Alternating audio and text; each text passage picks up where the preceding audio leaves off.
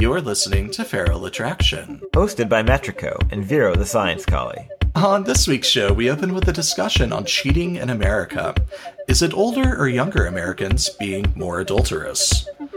Our main topic is on underwear and sex party etiquette. We go over how to be a good attendee or host of a play event at your house, meeting space, or con. We close out the show with a question on moving past guilt.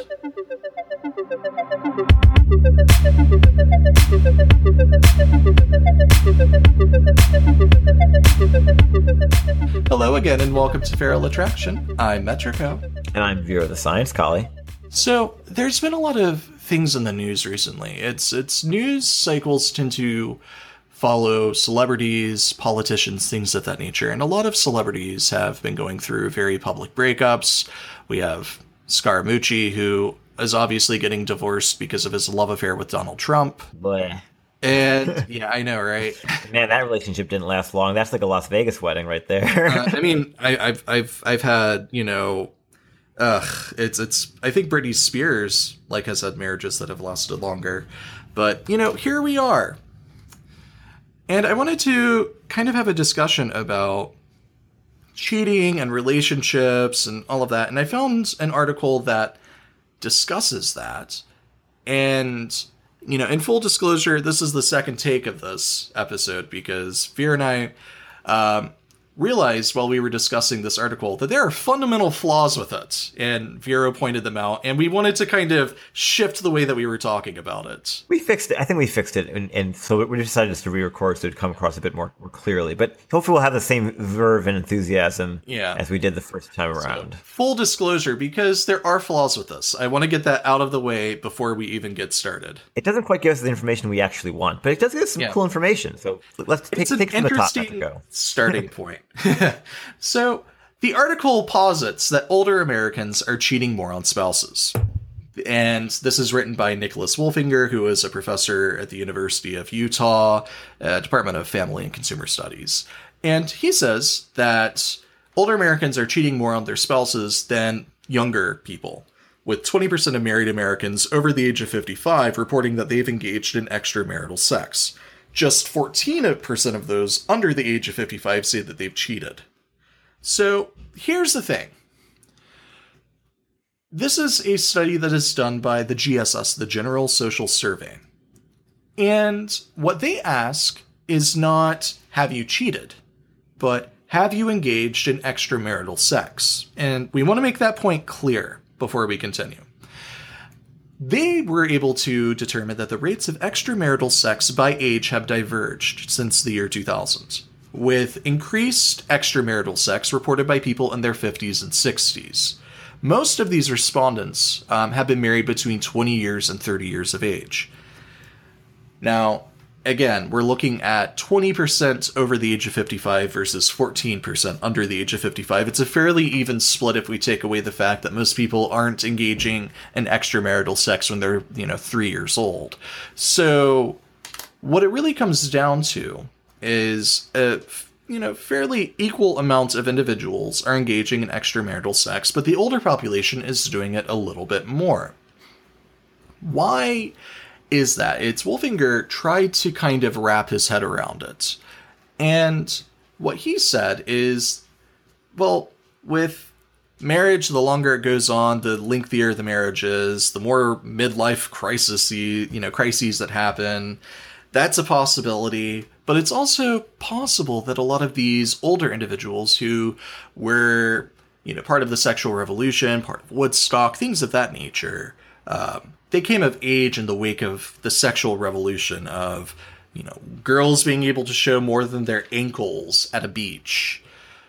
And so, perhaps over the course of their lifetimes, uh, they've had more sexual partners compared to younger Americans who, as we've looked at in previous weeks, are having less sex, perhaps. So, we had some issues with this article. Um, and Vero, with your shiny PhD, you immediately latched onto it. It took me a little bit more of a second to kind of get there. Um, I guess that's yeah. Yeah, right. So that's like the one thing is like so there's this problem where he's talking about two different things, right? Yeah. Like that statement, does 14% of those under age 55 say they've cheated? That's not true. And you have to be very careful about how you present this work, right? Because they didn't actually measure cheating. They measured self-reported extramarital affairs. So that means they were only comparing married couples. And it, for one thing, there's this problem where, you know, because people, you know, over time might have actually chosen to select out of being married as more awareness of the things we talk about in this podcast came into fruition, right? So things like polyamory, relationship anarchy, uh, swinging, uh, open relationships, all this stuff, right? Being monogamish, all that stuff. You know, Dan Savage's column's only been around for what now? Going on maybe two, 22 decades. So like, you know, it hasn't been, yeah. it hasn't been that long. So we gotta factor that in. There's a, maybe the Savage Lovecast effect. So, you know, people who are aware of this stuff and might, might be selecting out of the marriage pool in that case, maybe you know there's actually we're not refle- reflecting as much cheating due to that reason. But there's also an issue that I think might be interesting here, and that's an issue with self-reporting, because they weren't measuring affairs; they were measuring self-reported affairs, which means that what you might actually be measuring is a difference in comfortability owning an affair, rather than a, a difference in the number raw number of actual affairs perhaps it's just that older people are less ashamed of, of adultery, right? That's quite possible that older people just have less shame. And we know that that's true because, I mean, we've done a three part series on shame. And that's yeah. because shame is a young people's pro- person's problem generally. So, uh, kind of have to kind of look askance at that one because again, they didn't measure the thing that they said they wanted to measure, which was differences in the raw amount of cheating. What they measured was differences in self-reported extramarital affairs. So you just got to be very careful that, that you be you remember what it is you actually measured and don't try to make claims beyond that, right? Yeah, he does try to extrapolate some information from this to say, well, if we can figure X amount of people dabble in polyamory, yada, yada, yada, I still don't buy 100% what he's saying.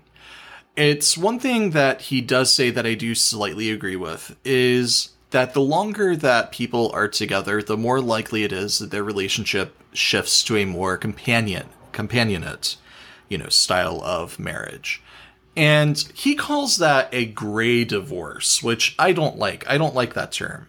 It's where you're in a companionate relationship and rather than seeking each other as sexual partners, you seek other people. That that's kind of what a companionate relationship is in a oh, sexual man, I, sense. I, I, fucking hate that. And I'm going to Isn't it here. awful? I'm going to sway here because I think that's extremely disrespectful to asexuals and gray sexuals because there are tons of asexuals and graysexuals in loving, awesome marriages, and they aren't fucking divorced just because they're not fucking you, asshole.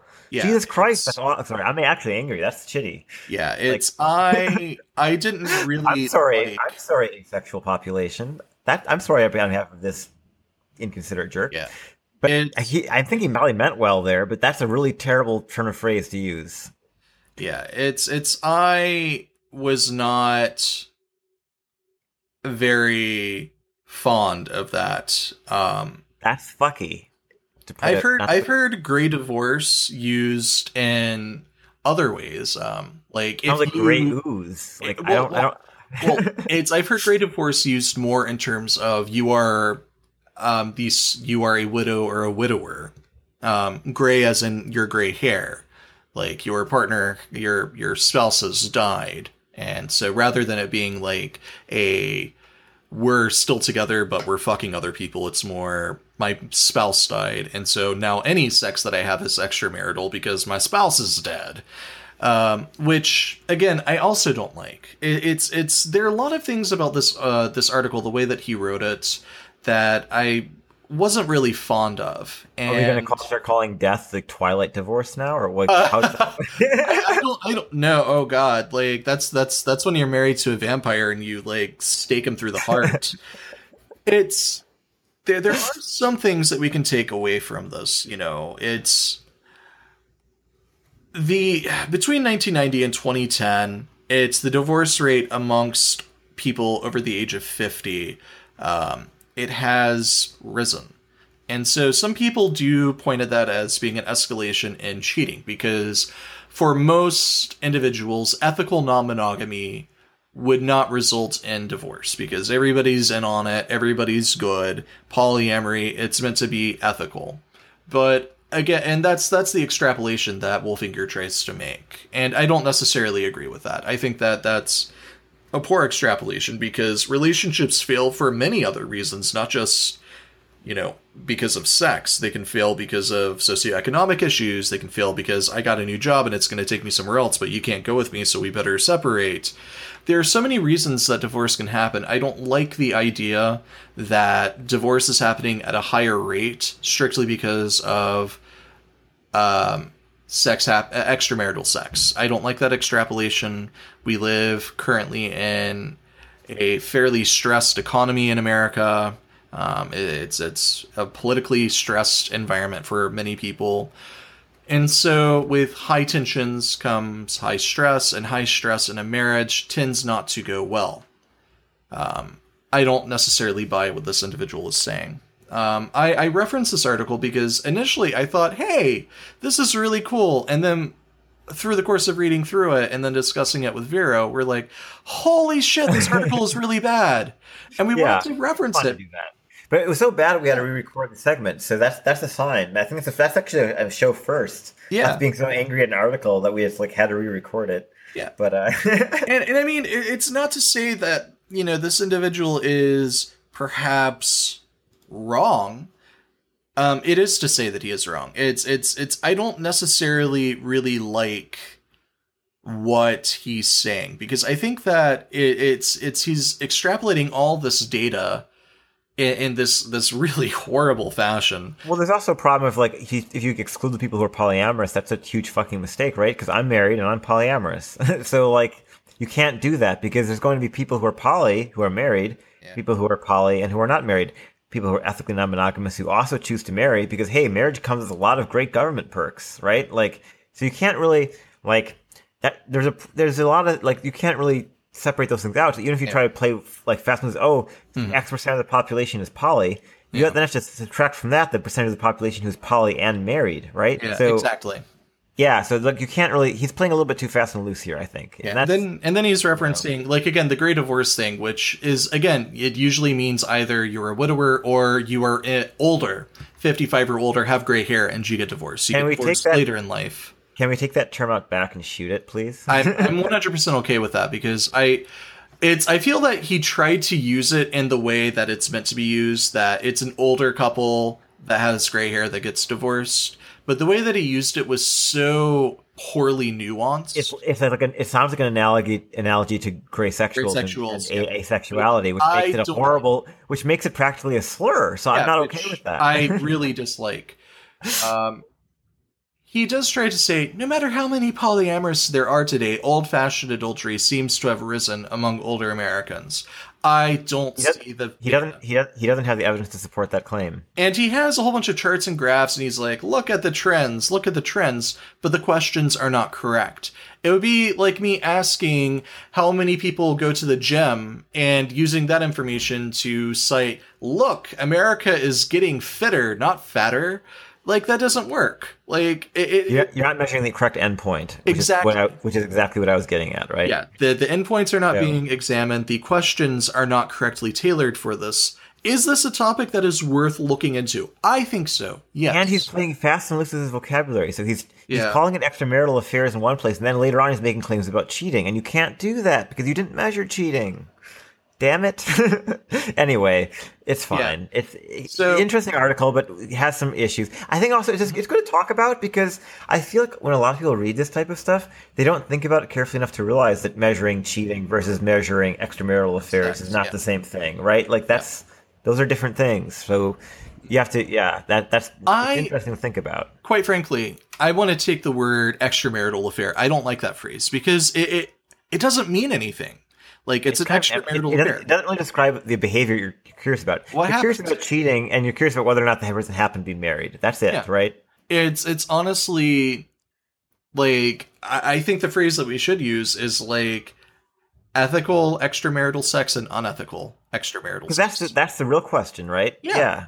Is the sex it, are are the statistics is this 20% over 55 is this 14% under 55 are they engaging in ethical or unethical extramarital sex that is the question that has that we we want answered but this study does not answer it because but this individual would like to pull that information and he does not succeed on that. So when it comes to articles like this, it is important, like Vero said, that you look at the words that are used. If you see all of these terms shifting around, extramarital sex, affairs, cheating, these are not interchangeable words. Again, it's like jealousy and envy. You can't use the two words as the same thing.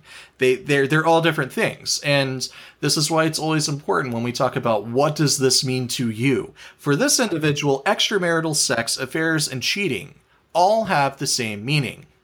Right. And the first I- thing we re- the first thing we recorded, Metrico and I confused each other because we were using these terms and we were using them differently according than how he used them in the article, and we got so confused and angry with each other that we had to re-record. because Yeah. we actually got completely off the rails. Yeah, So it was- it, was bad. yeah, like it was. We had to change one. Like Vero went through and was like, "Here, we're gonna change this word." I'm like, "Oh, okay, I see your point." Because I was using them like the way that we use them, and he's using them in a completely ass backwards way. yep. So it's important.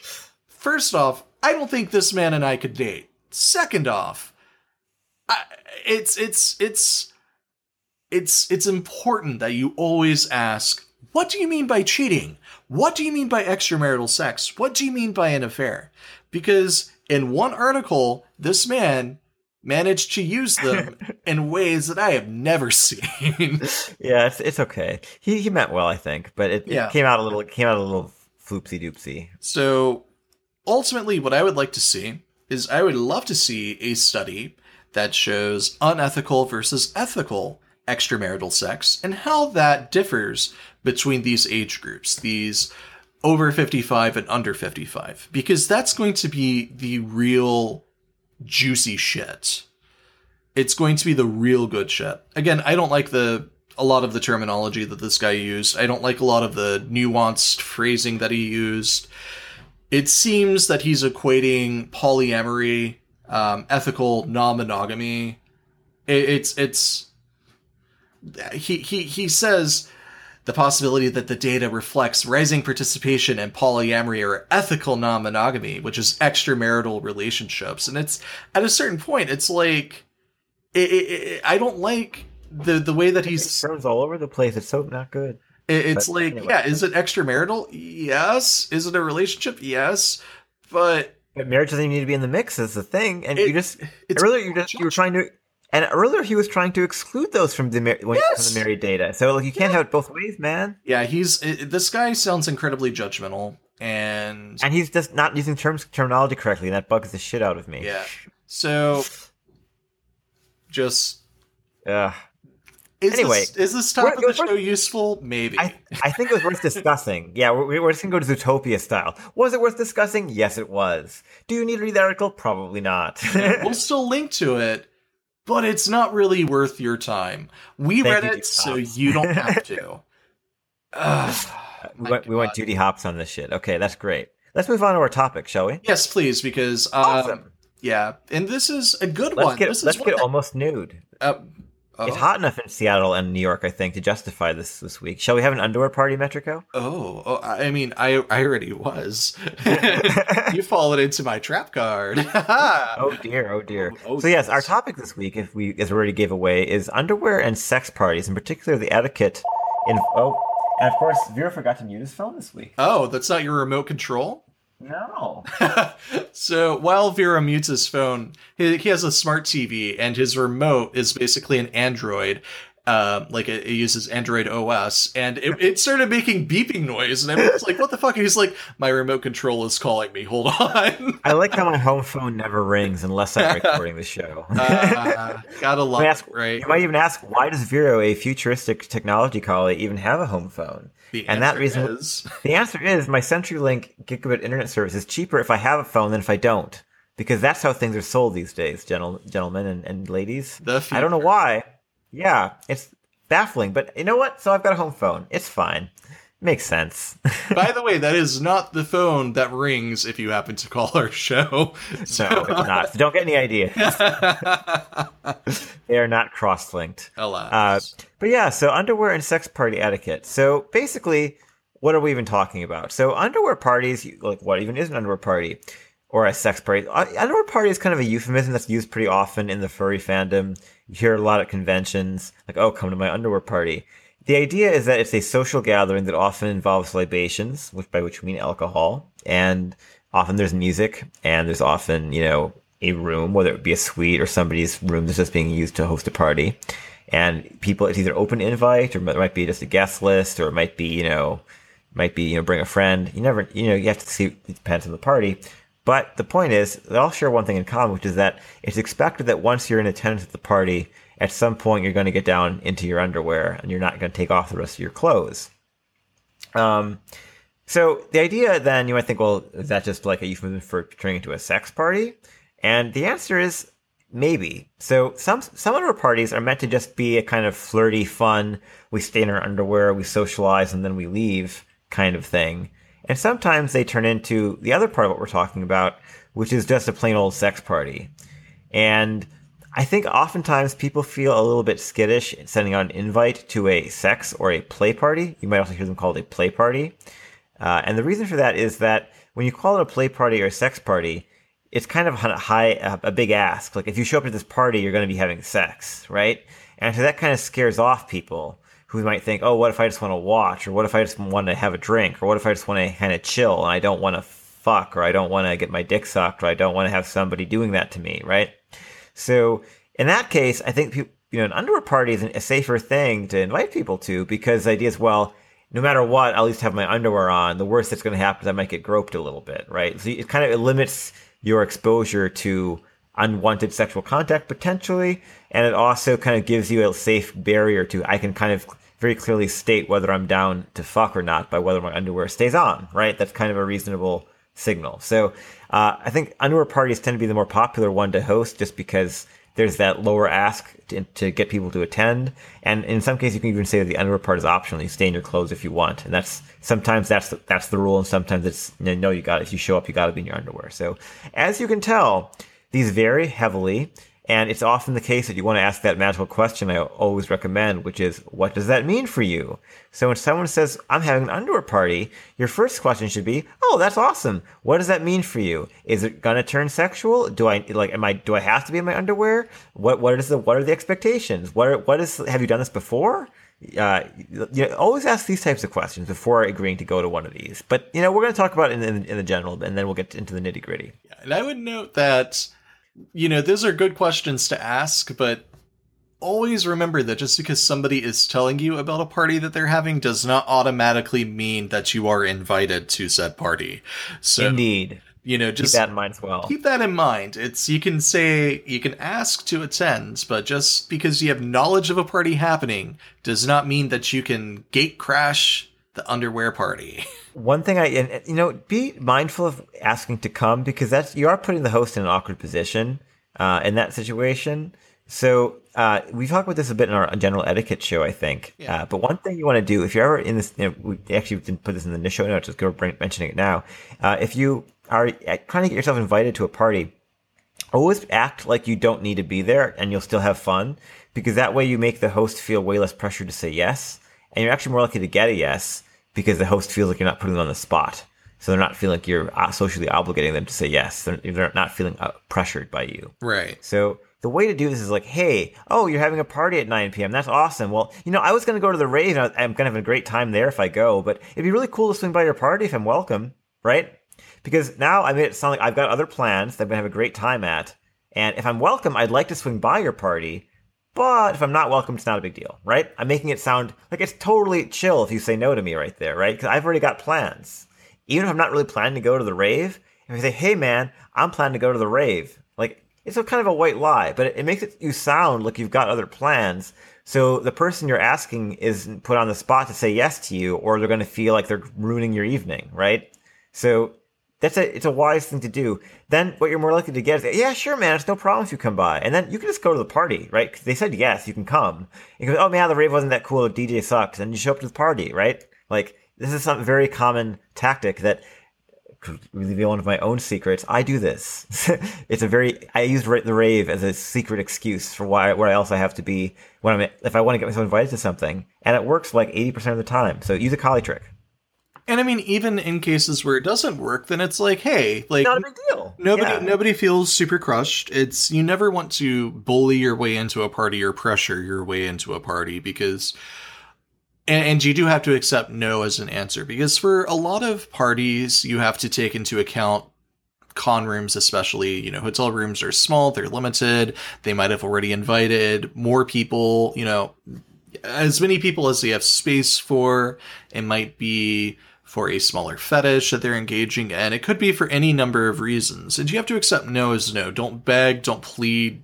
You know, just just if they say no, then it's like, hey, cool, no problem. Maybe next time.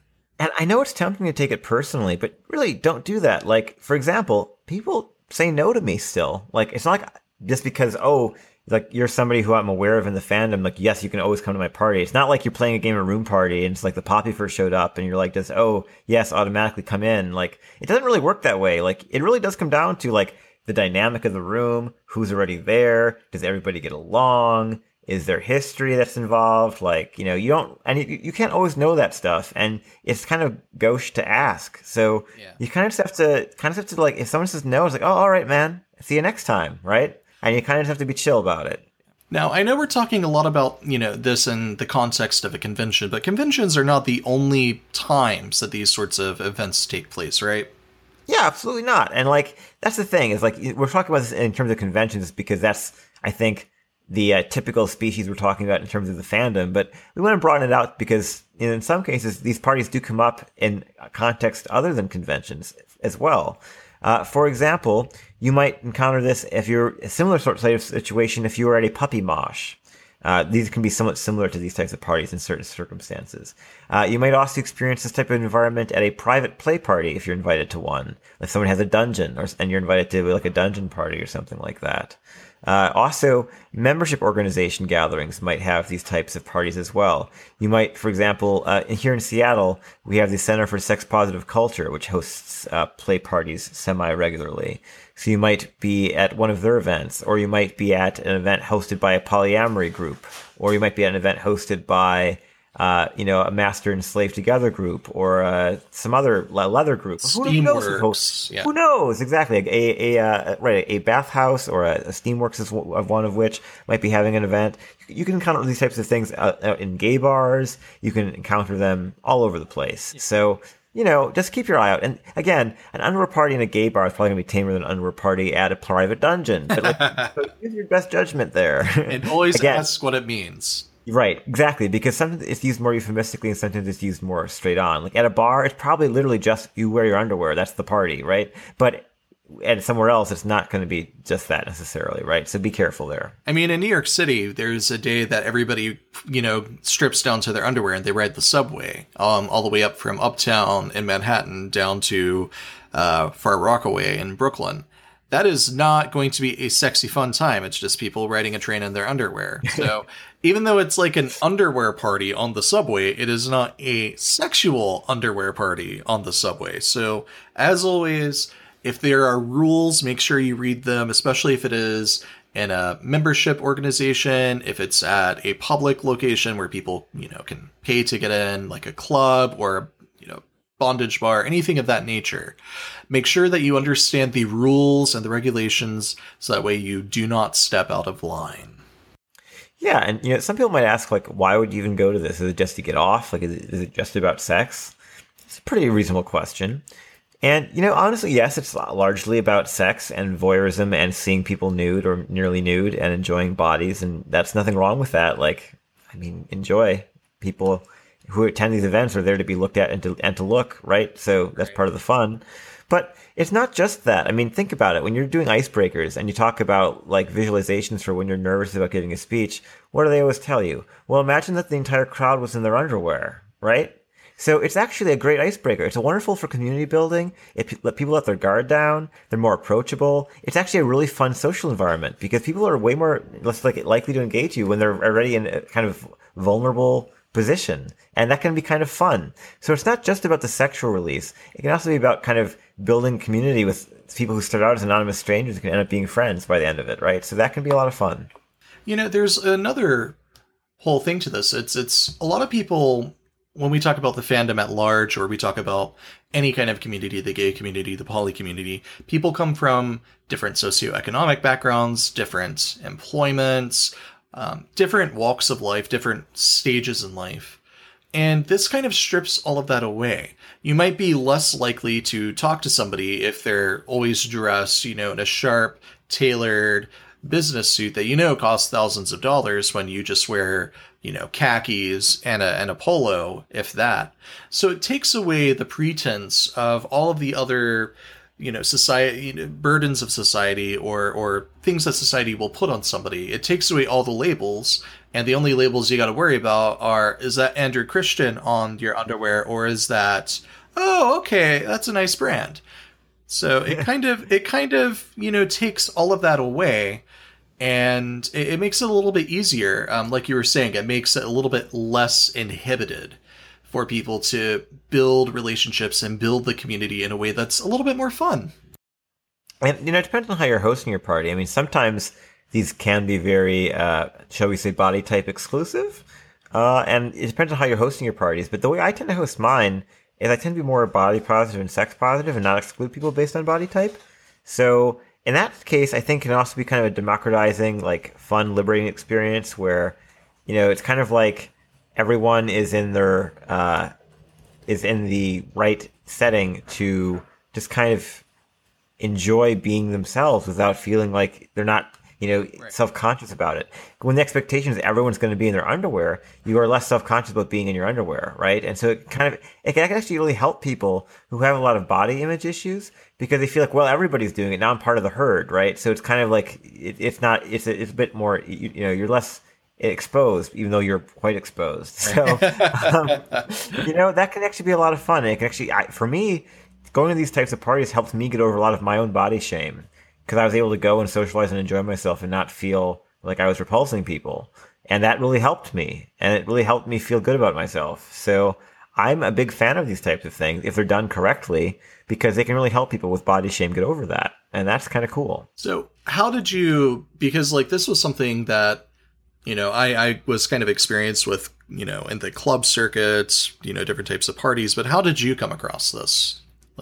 So I just, uh, being a young, inexperienced furry, dating a slightly older, more experienced furry, uh, in the form of a fox, um, at my very first MFF, got invited to a rather yiffy room that was having an underwear party on my very first night of MFF, my very first con, well, second con actually. Um, but yeah, so it, it, that was that was a good experience, and helped me a lot with uh, you know kind of this com- I, coming out into the fandom, I guess. Right. And so I think you know. I think it's good to kind of pass that along as being a, a potentially positive, affirming thing. I think a lot of people feel a lot of uh, insecurity or nervousness about going to uh, a party like this and about being judged. But it's, if it's really, it's really not about judgment. It's really not about that. It's not about people, you know, sizing you up. It's about everyone being in the same boat. Yeah. I've, so I think you have to have the, look, the right perspective on it and realize you're not you're not showing up to be judged, and that really changes your mindset a lot. I found that you know in cases like this, it's more about you know mutual enjoyment and what's good for the what's good for the goose is good for you know the gander. What's good for one person is good for everybody, and they tend to be rather judgment free. I've been to one or two that have you know had slightly judgmental individuals, but they don't tend to last long.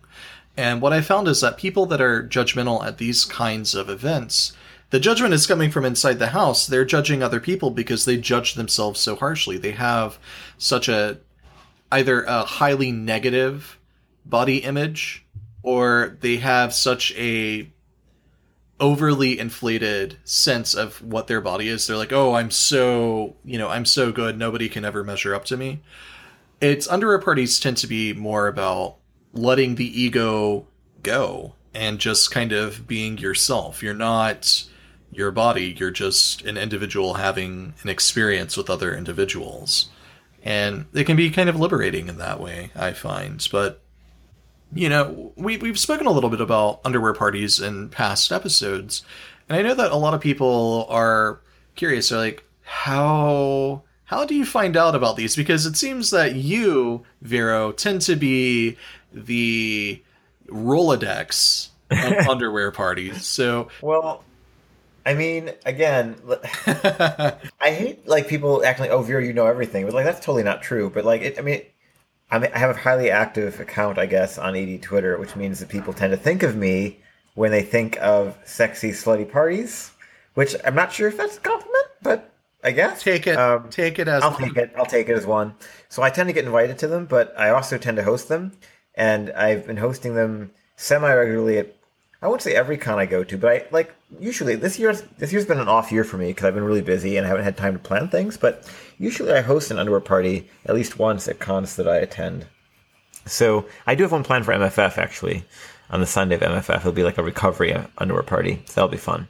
Uh, but I'm working on the planning at the moment. But the thing is, yeah. So it's usually like you know I have a friend who's hosting one, like, or at least you know somebody on Twitter well enough, or they they, they think of you when they're hosting an underwear party. Um, so be, being well connected on AD Twitter might be one way. Um, another way might be, you know, and I, I that kind of sucks, right? Because like, well, n- know somebody popular. It's like, oh, that's thanks, Vero. That's helpful. I know that's not really helpful advice. So, um, the other routes are Telegram groups are really useful for this. So especially the more uh, this is going to sound weird, but the more fetishy Telegram groups, because a lot of the more fetishy Telegram groups host their own parties at various conventions. So not only should you be joining the After Dark Telegram group for like the con you're going to, but also if you have any particular kinks, like oh I'm really into armpits, I'm going to join the Musk chat, I, I, or I'm really into you know diaper play, I'm going to join the diaper chat, I'm really into whatever. So go find your unique kink chatter. I'm a, I'm really into the hypno stuff. I'm gonna go find the hypno furs, right? So and then if they're hosting a party at a con, you'll then know about the Hypno Fur party or the Diaper Fur party or the I don't know what what what what random kink can I pull out? Feet. The feet, yeah, exactly. Sure, the paw party or whatever. Yeah. Yeah, or the or like another really common one is um, pool toys. There's often like a pool toy party. Inflato um, infl- exactly, yeah, the inflato inflator for party. If there's like a, a, a, pool at the at the at the con or something like that. So you know, look look out for your your kink groups and and on Telegram. There's a uh, furrytelegramgroups.org. I think is like some hyphens in there. You can Google that. It actually will list out and be a searchable database of Telegram groups for various conventions and other also kinks and other fun things. That can be a good way to get kind of connected in. I did mention AD Twitter already, but again, you can just kind of I, I do this occasionally at cons. Like I'll put out a call at 9 p.m. at a con. Hey, does anybody know any good parties going on? Hashtag this con, right? Like that works. I've that I've had very good success with that. Again, that's going to be like, well, I only have 20 followers. Like, yeah, you're right. I'm going to have better luck with that with 4,500 followers than you are with however many you have. That's just unfortunately like I hate I always hate recommending stuff like social media because like, yeah, it totally comes down to how many people you happen to be connected to, and that's not something you have control over. So directly anyway. So like that's not really the most helpful advice. That's why I recommend the Telegram stuff because that's a bit more democratic, and I think that's a good good a good plan. But well, you know, another way of social media might be like Fur Affinity, which has the different groups, you know, the different fetish interest groups, and a lot of them coordinate events through their Fur Affinity group pages. So that's another option. Yeah, totally. I, I figured out Fur Affinity because I think I last logged in in like the late '90s, but, um, but you know that's an option. Um, yeah, so that's and then you know the other option, the route I ended up going because I guess I'm a bit maybe it's because I'm a dom, maybe it's because I'm a Collie, maybe it's because I'm a control freak, but I like being the one who hosts. So um, I just like to throw my own because that way I, I know what alcohol is going to be there. I, I get to set the rules. I know that I'm going to keep run a tight ship in terms of making sure nothing, nothing bad happens and that nobody's getting hurt or assaulted or messed over. Uh, and I like making sure that my guests are safe and I like kind of vetting who's going to be there and it makes me feel comfortable. It makes my guests feel comfortable and everybody has a good time. So hmm, I, I like going that route. You know, what are what, but, what are some of the rules that you think are most important though? Like because I'll be honest, Vero, you tend to put more of these sorts of events on the night, so you're kind of yeah. The... I posted it. I posted a fair share. Um, so you know, one thing when you're hosting is like we're kind of going to get into the play party etiquette at this point, and we're going to get into like the etiquette of, of, showing up, and then also the etiquette of, of of hosting. I think we're actually kind of can talk more about just like etiquette overall at first, like what the expectations should be showing up to one of these, and then we'll actually get into the etiquette of hosting because I think hosting's kind of has a lot of the same uh, issues as showing up, but then adds a whole nother layer of other things. So we'll kind of save that for for for the dessert if that's okay. It's kind of funny. You're, we're talking about the layers of hosting an underwear party when the point is to take off your layers, but really it is a rather nuanced sort of event. It's a it's a palimpsest of weird. Okay. um, so you know, play party etiquette. So you know what it really comes down to is all the basics rules that we always talk about are going to come into play. Things we always talk about being things like affirmative enthusiastic consent. Yes means yes. And communicate before just doing, right? These are all extremely important, even in the environment of an underwear or a sex party. However, there is a huge caveat to this, and I think it's something that, we, that isn't often discussed in the context of yes means yes, but I think it's really worth mentioning. Because as big of a proponent of yes means yes as I am, there does come an issue with these types of events where I do feel like attendance is a form of pre consent to certain things happening to you. And that's because you do need to be aware of the expectations and the normal standards of behavior at an event you're attending, and that's on you to figure out. If you're at an event that involves sexual play, it's on you to figure out the etiquette and the expectations of that event. And if there's expectations or norms involved in that event that you are not comfortable with, your option is to remove yourself from that event. Your option is not to change the culture of the event to suit you. So while I am a huge proponent of affirmative enthusiastic consent and yes means yes, you also need to take into account that you are saying yes by showing up to whatever the expectations are for that event. And if you want at some point to say no, then you need to remove yourself from the event. right? That is your option. There are. This is a very heavy caveat. Um, yes, it is. And and, and this is something. Not, by the way, not everyone's going to agree with me here. This is hugely controversial. I'm stepping out on a limb here. There are people who are going to say that I'm a rape apologist for saying that. But my point is, I like to go to puppy moshes. Okay, let me. This, this is just an example. So at a puppy mosh, this is actually a huge. So I'm in a local chat here in Seattle with the Seattle Pups and Handlers because I'm a member, right? And we go to uh, there's they have moshes, and it was actually recently super controversial whether biting was acceptable at a furry at a puppy mosh, and like puppies bite. It, it's a normal thing to like they don't bite hard, but like it's a normal thing for puppies to kind of use their muzzles and do that, right? It's a puppy behavior, and the whole point of a mosh is to be in puppy headspace and act like a dog, right? Dogs don't go around asking each other, "Hello, may I bite you, sir?" Like, so that's not reasonable at, in that environment. And it's understood that if you're showing up to a private mosh that's being uh, hosted by a membership organization and you are a member of that organization, you are literally signing up for that behavior. That is that is the point. So if you show up to a mosh as a puppy and you're, you're wearing your mosh tag and you say, "Hey man, you didn't ask me if you could bite me first. The, that puppy's going to turn around you if they're, if they're I mean if, if they don't if get out of character at that point and like throw you off the mat. They're going to ask you, "What the fuck, man? You're at a mosh. What the hell do you think was going to happen?" Right?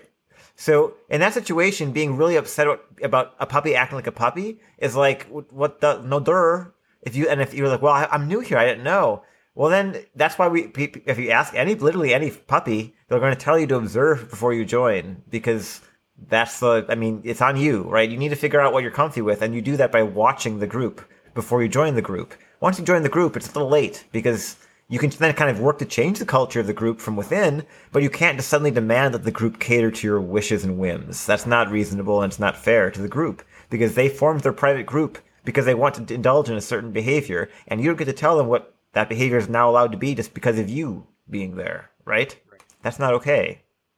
So don't take it over by being you know, a little bit of a snowflake and saying, you know, I'm not okay with this because, you know, that's cool. But then if you're not okay with it, why are you there? Right.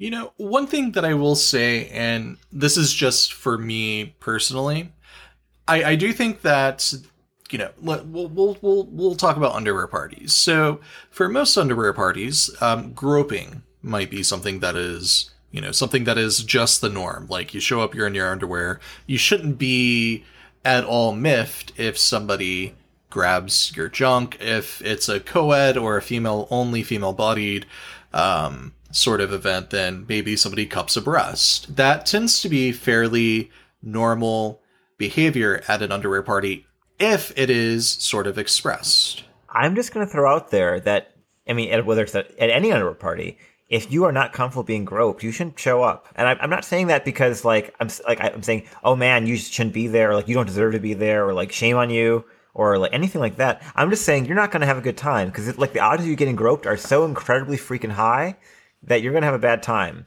So you need to get you need to be you need to make peace with the idea that someone might grab my butt or my dick or my balls or my pecs or my breast, right? Like you, or someone might throw their hand down my pants. Like that shouldn't happen ideally, but those things do happen at underwear parties. And I think if you aren't okay with that, showing up to one is a recipe for a bad time. So that's why it's always important to ask if whenever I get invited to any kind of a party, I say, what is this typically like? What sort of behavior can I expect? And if, for example, I'm not really feeling up to it, I can say, oh, okay, well, thanks for letting me know I'm going to pass because I'm not really feeling up to being, you know, being felt up. I will say that there are certain behaviors. I'm not feeling up to being felt up. Did you really just say I, that? I, I did just say that, Oh, yes. goddamn. Aren't, you should be proud of me. I came up with that on the fly. I, I'm really proud of you, actually. I took me a while to process it. I was like, wow, he did that. That's cool. I needed to, I needed to take a moment and, and praise you. Thank you, Metrico, for bringing that into my life. You're welcome. But one of the things that I will say is that there are still going to be boundaries. Um, for example, if you're at an underwear party, that isn't express consent for all sexual behaviors. And it is important to note that no still means no. For example, if somebody starts, like, tries to mount you, you can say no. It's you do kind of want to ask about that ahead of time because, again, at some parties, the idea that, well, this is kind of a you know, enthusiastic consent, polyamorous style orgy. And, you know, attendance is kind of consent to, hey, we will probably all be engaging in some kind of sex act. So, with the understanding there, you have to kind of weigh your options. Do you want to perhaps engage in sex with some people? If the answer is no, then maybe you don't attend. But even then, I've been at some parties where people have tried to top me, and I'm not really that much of a bottom. I can say no, and it doesn't really interrupt the flow of things. You just have to do it in a way where you're not screaming and shrieking at people. No, I said no, what the fuck, what the fuck. You don't want to interrupt the, the flow of the party. You could say, no, I'm not really into that. Maybe I can top you. And then, like that, the action continues. So, A couple points there Yeah. that I want to make. First off, so I think uh, when I was talking earlier, yeah, I may have come across as saying your only option is to leave if you're not comfortable with the group's dynamic. There, it, that that's in the aggregate, but within the context of like, let's go back to the example of a puppy mosh, right? That I was talking about earlier. If I'm engaged with a particular puppy and that particular puppy doesn't feel like being bitten right then by that other particular puppy, they can communicate as a puppy by growling or backing away or you know turning their head towards the person biting them and then slowly backing away without turning their head away from them right that's all dog lang- language for you were threatening me back back the fuck off right so if you're a puppy and you should be ideally you should be able to read puppy dog language like body language because that's the whole point right so like you know back off don't do that now if that person continues then you are allowed to break character, right? So when it comes to the point of borderline sexual assault where someone's making advances on you that are unwanted and they're not respecting your attempt to communicate without breaking character or breaking scene, then at that point you whip out the safe word, you call over the moderator, you do break character and say fuck like hey man fuck off get back get get away from me at that point you please do scream and, and yell and break the scene because you, you don't have to sit there and to be sexually assaulted that's not okay right, right. so I think Metric, what you were saying, Metrico, is ideally if the person you're ta- you're interacting with is actually willing to accept a no, start out by saying no that way. But if they don't respect your initial not breaking scene, not breaking character no, then break whatever the fuck you have to, including their nutsack, right? Yeah, yeah, one hundred percent. Because you know, it, it's it's one thing that people kind of assume is that play parties are anything goes, no holds barred, and that that is not the case. There are when it comes to play party etiquette, underwear party etiquette, things of that nature. Yes still means yes, and no still means no. Attendance does mean that you consent to certain behaviors, being bitten, being groped. Being I mean, the default. Look, you know, furries are often into computer scientists, right? So let's say that attendance attendance might toggle your default. Attendance might toggle your default on certain behaviors to yes. So let's say you're going to an underwear party. If you're if you're in the environment of an underwear party, that might toggle the default consent state from no to yes for certain things, like groping, right? At a, at a pup at a pup uh, mosh, that might toggle the default state from no to yes on things like being bitten, having your butt sniffed, Um, you know, those types of things, those types of Yeah. dog behaviors, right? Right. So, um, okay. So if that's the case, then you have to realize that state can still go back. It's not like no is no longer an option. That person can still toggle that option to no by saying, you know what, I don't want you sniffing my butt, so no to you, but yes to maybe somebody else, but no to you because it's not, I'm not feeling it, right? So I'm still allowed to say no to you in particular. I can always say no to anybody for anything, right? No is always an option. And you, that's that's very important. But there's a way to communicate no often without breaking scene or breaking character, and that's often what you want to try first, especially if you're in a at a play party because you don't want to ruin the scene for everyone, right? If you can if you can avoid it. However, if somebody isn't willing to quietly accept your no and then isn't willing to quietly accept your safe word, then your next option is find the person in charge or someone who's deputized to be moderating safety. If it's you're at a private party, it's going to be the host. If you're at uh, you know a moderated event, it's going to be somebody who's you know a referee or a you know whatever the person's role name title in that organization might be. But you know who that person is ideally before you get started. Go find that person, make them deal with it. Otherwise, just break character, make everybody around you deal with it because you don't have to get raped again. Like that's Yeah. not you never have to get take sit there and take it ever. One Like, not hundred an percent, option. and that's that's an important point to make. It's it's you, you want to kind of understand that when we talk about pre-consent, we're talking about you know y- your your Changing default state. yes your default state is yes you know people might grope me, and if I don't want that person to grope me, I can politely decline. I can kind of push their hand aside and say you know not really feeling it right now, but thanks. You know you you can I don't have the, but the thing is, I, I don't have the right to be offended if they do touch me. Yeah, right. that's- but that's then it. after that point, after that point, like, oh, hey man, I'm flattered, but not really feeling it. Mm-hmm. Right. and another Then at that point, they need to stop. And if Yes. they don't stop, then you can be offended. Right. Correct. And another thing that's kind of important to note is let's say that you're in a closed relationship, right?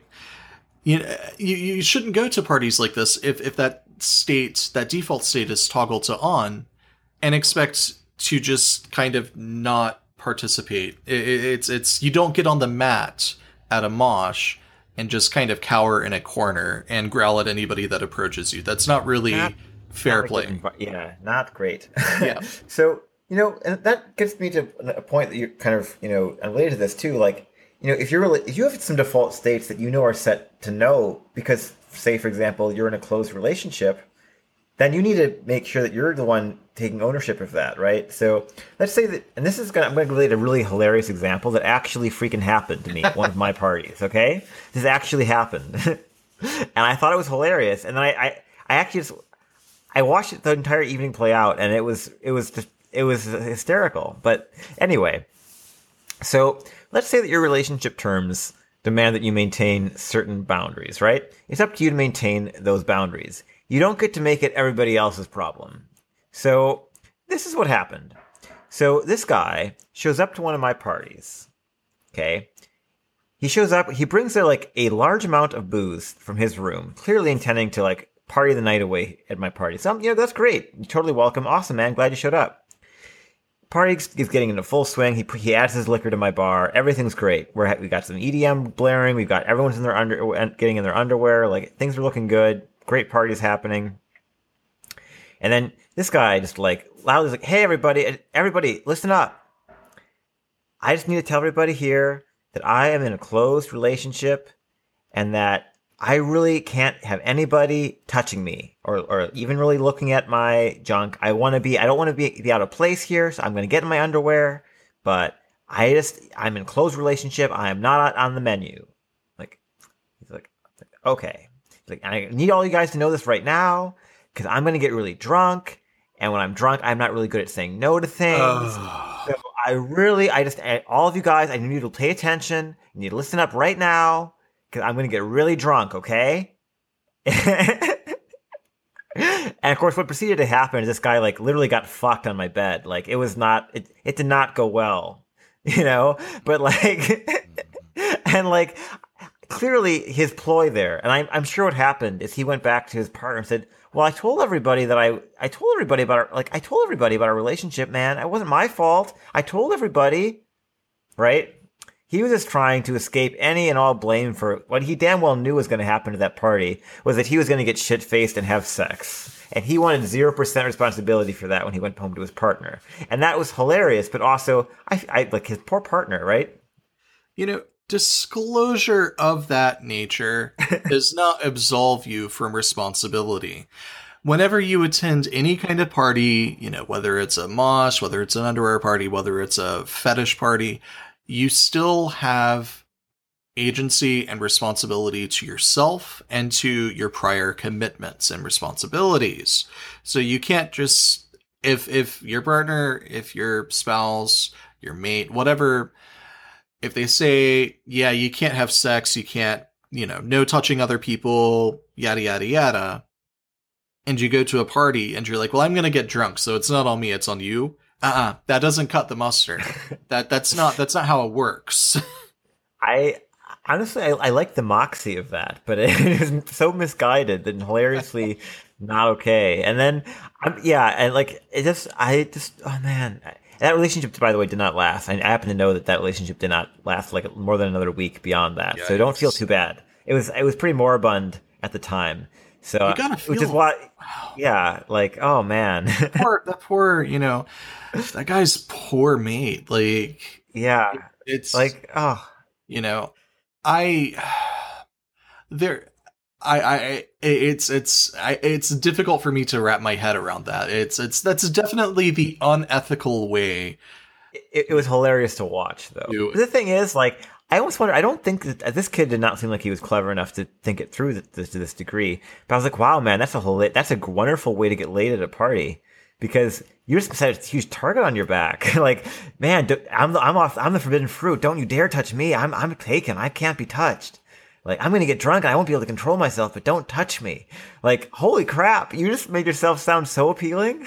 not, I mean, not appealing to anyone who's ethical, but so appealing to anybody who isn't, right? Like, holy crap. And, you know, the unfortunate. Way to, way to announce that you're going to be a slut if you get, if anyone comes on to you later. And I'll be honest, especially at a lot of these parties, if somebody makes that announcement at the beginning, an hour two hours later, people are probably not going to remember because there's a lot going on. You get in the mood, you get into the headspace, and things like that you don't really take into account because, again, there is the understanding, this pre consent that the toggles for everybody is set to yes. And if somebody doesn't tell you no at the time, then it's you may not recall what happened an hour, two hours, three hours earlier.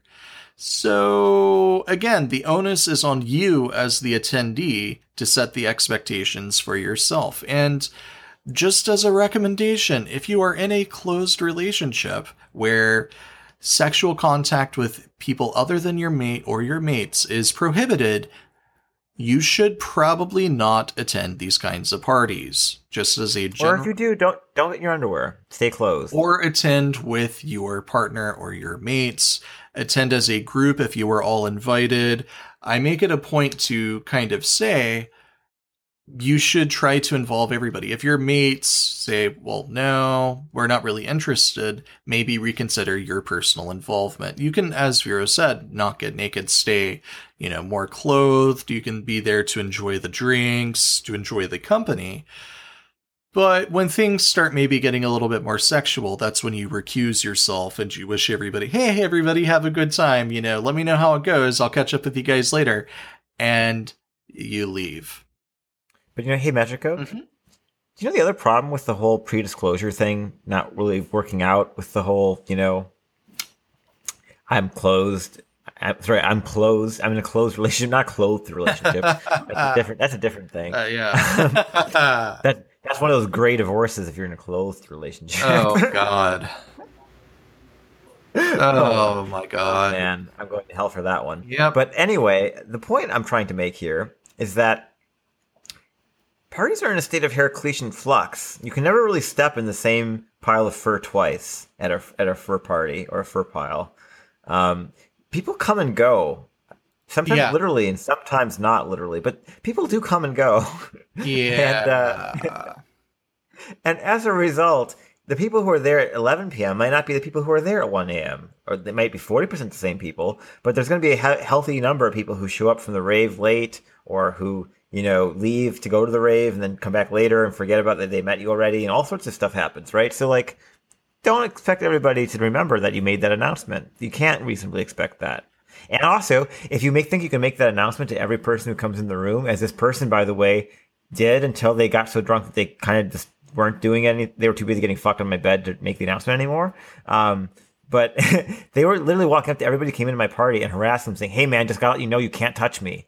I'm like, dude, this is not cool. Like, man, you are so putting a damper on my party. This is not cool. You know, and and I kind of want to talk about you know, coming from my perspective, um, in most of these parties or events that I've been a part of, I've always been in the role of um, overseer or dungeon monitor to use, you know, more of a, you know, common parlance.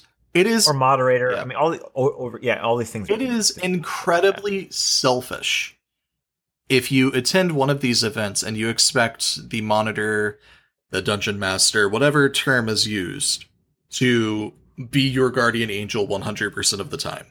It is incredibly selfish of you to say, okay, well, your job is to make sure that nobody con, you know, has sexual contact with me. That's not the point of a dungeon monitor. That's not the point of a moderator. The point is for them is to ensure that no means no is being enforced. And if you're saying no to everything and you expect for them to enforce that for you, it is incredibly selfish of you because their job is to overlook everybody not just you.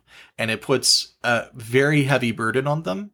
And again, it alleviates you in an unethical way of any responsibility of your for your actions. So don't go to these parties expecting, well, the host is going to make sure that nothing happens to me. They might be wrapped up in something. They might have another thing going on. This might be a multi-room sort of event and they might be in another space trying to take care of something they might be in the bathroom for all you know. So it's important that you don't put everything on another person.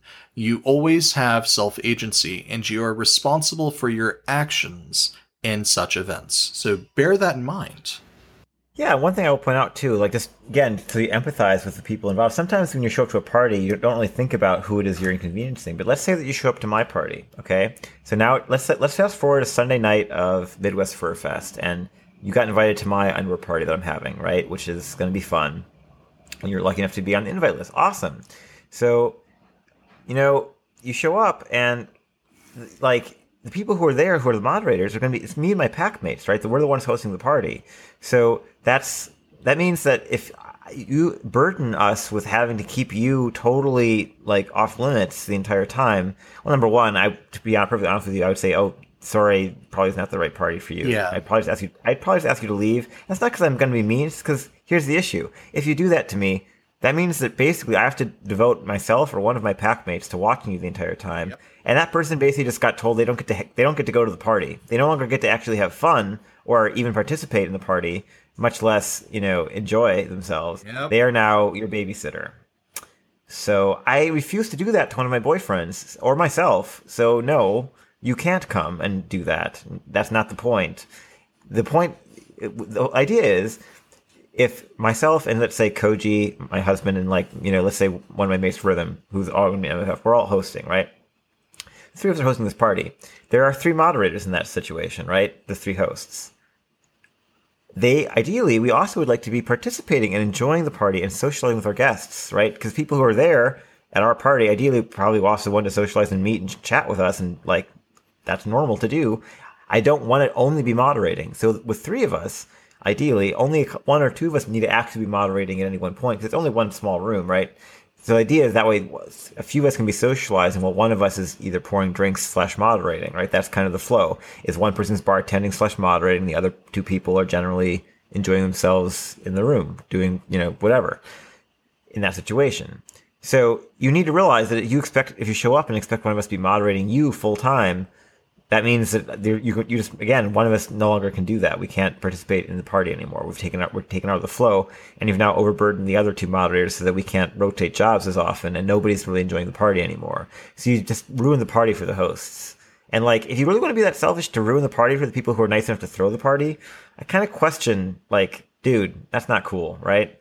So as as as much as I'd like to have you at my party, if you really can't handle what the expectations are of the party you shouldn't be at the party. Yeah, 100%. It's when it comes to these sorts of events, you have to, again, this is why asking these questions like, hey, what is expected of me? What is the expected behavior? What typically happens? If it's something that you know you're not going to be comfortable with or is not within the bounds of your ethical relationship terms, then you should not accept the invitation. You should not attend. Again, the onus is on you, the individual, the attendee, to maintain your relationship boundaries. You can, as always, say no. But again, if you're just saying no to everything and the point of the party is for people to mingle and probably have some form of sexual contact with each other, you probably should not attend. If you do attend for some parties, you stay for the drinks, you stay for the socialization, and then you leave. But when it comes to the sexual portions of such events, you should probably recuse yourself, or if it is strictly a sex play party, you should not attend. That that's really my recommendation there because if you're wanting to put the burden on somebody else, if you want to put the burden on the host to protect your virtue, as it were, it and now other ways of burdening the host are also important to keep in mind. So one of those is also knowing how to hold your liquor and knowing your limits. So you don't show up to a party, get super wasted, and like projectile vomit everywhere, or like you know on the bed, or like you know any of those types of things. Like number one, don't get so drunk that you're puking. Number two, if you are going to puke, puke in a place like the bathroom that and into the toilet. Don't act like oh it's not my room, so I can just puke any old place or anywhere in the bathroom is fine. I don't have to aim. Like dude, like that's my room, right? So now I have, I have to clean that up after the party, and like you just made the bathroom unavailable for everybody else. Yeah. The rest of the party. Thanks. so like, yeah, try to keep that in mind. Like, you know, don't have a tragedy of the commons situation here. Like, you know, make sure you're aiming. Try to be as conscientious as you can possibly be, because otherwise you're ruining it everyone else's night, basically. Um, you know, and that's just a really important thing to keep in mind just for like you know just because frankly if you if you're the puker and you're the one who ruined everybody's night that's not something that's easy to live down either so just keep that in mind like you're kind of committing a little bit of social suicide there not that it should be that way but like i just i know from experience having witnessed this that people don't tend to ha- do well socially after that kind of thing happens for a little while so yeah. just be a little mindful that's one situation where a little bit of forethought can save you a lot of pain down the road you know you you definitely don't want to be known as, "Hey, I'm the person that showed up to this event and I barfed all over the bed and I ruined it for everybody." That is a yeah. surefire way to get yourself uninvited from other events, and that is a great way to be labeled to get on my blacklist. Yeah. So, one thing that I do want to to comment on, a lot of these you know events, and, and maybe less so for yours because yours sound slightly less you know they sound they sound more informal per, than like organized play parties.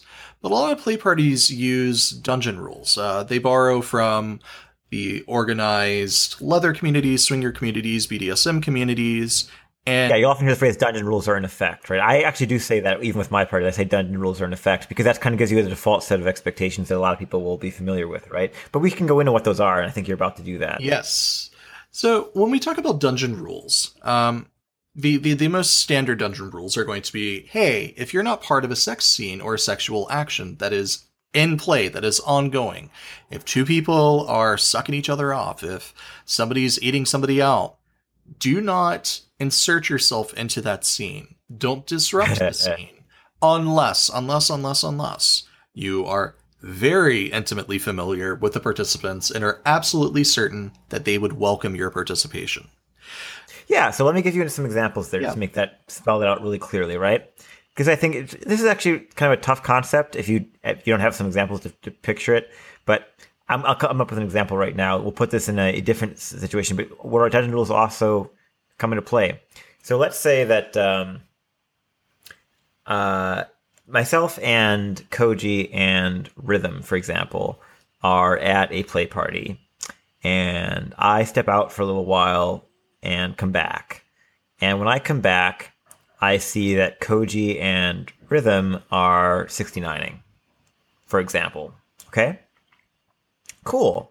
So this being these being my mates, right? Like few people that I am in committed rela- a committed relationship with, it would totally would be reasonable for me to like walk right up to them and join in, right? Because these are people that again that that's that exception, right? People I'm intimately familiar with and certain my participation would be welcome. There's no way in hell that either of them would be like, "What, Vero? What are you doing?" Like this is completely unexpected. Like no one's questioning that behavior, right? So it's fine. But the thing is, so you might see somebody do that at a party, right? Let's say that I, again, I'm at a, I'm at a public party and I just walk right up and join right in without saying a word, and you would think. So then you see that and think, oh, well, that means I can do that. You have no idea how those three people know each other.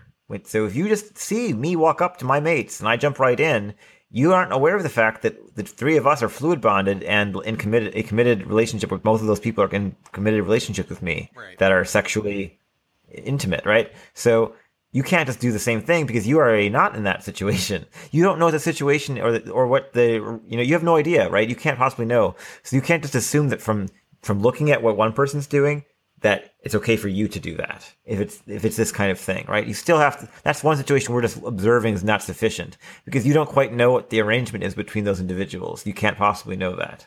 Yeah. So when we talk about dungeon rules, that's really what, you know, one of the core tenets. You know, in most cases, it's fine for you to watch. You can watch, you can maybe finger yourself or fondle yourself in whatever way you enjoy doing, as long as you remain unobtrusive. So if two people are sucking each other off, you don't kind of mush your face right against their bodies so you can watch them.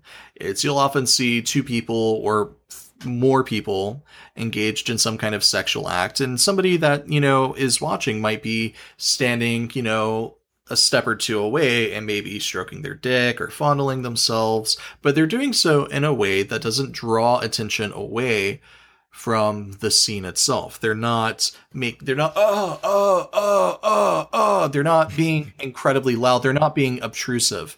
They're enjoying the scene that is playing out now, another thing to note is part of being unobtrusive is not interrupting the scene. It is not asking, hey, can I join in? Hey, hey. You don't walk up to two people that are 69ing and tap one on the shoulder and say, hey, can I get in on that? That's not how you go about doing this. Yeah, so I'm going to give you another example, okay?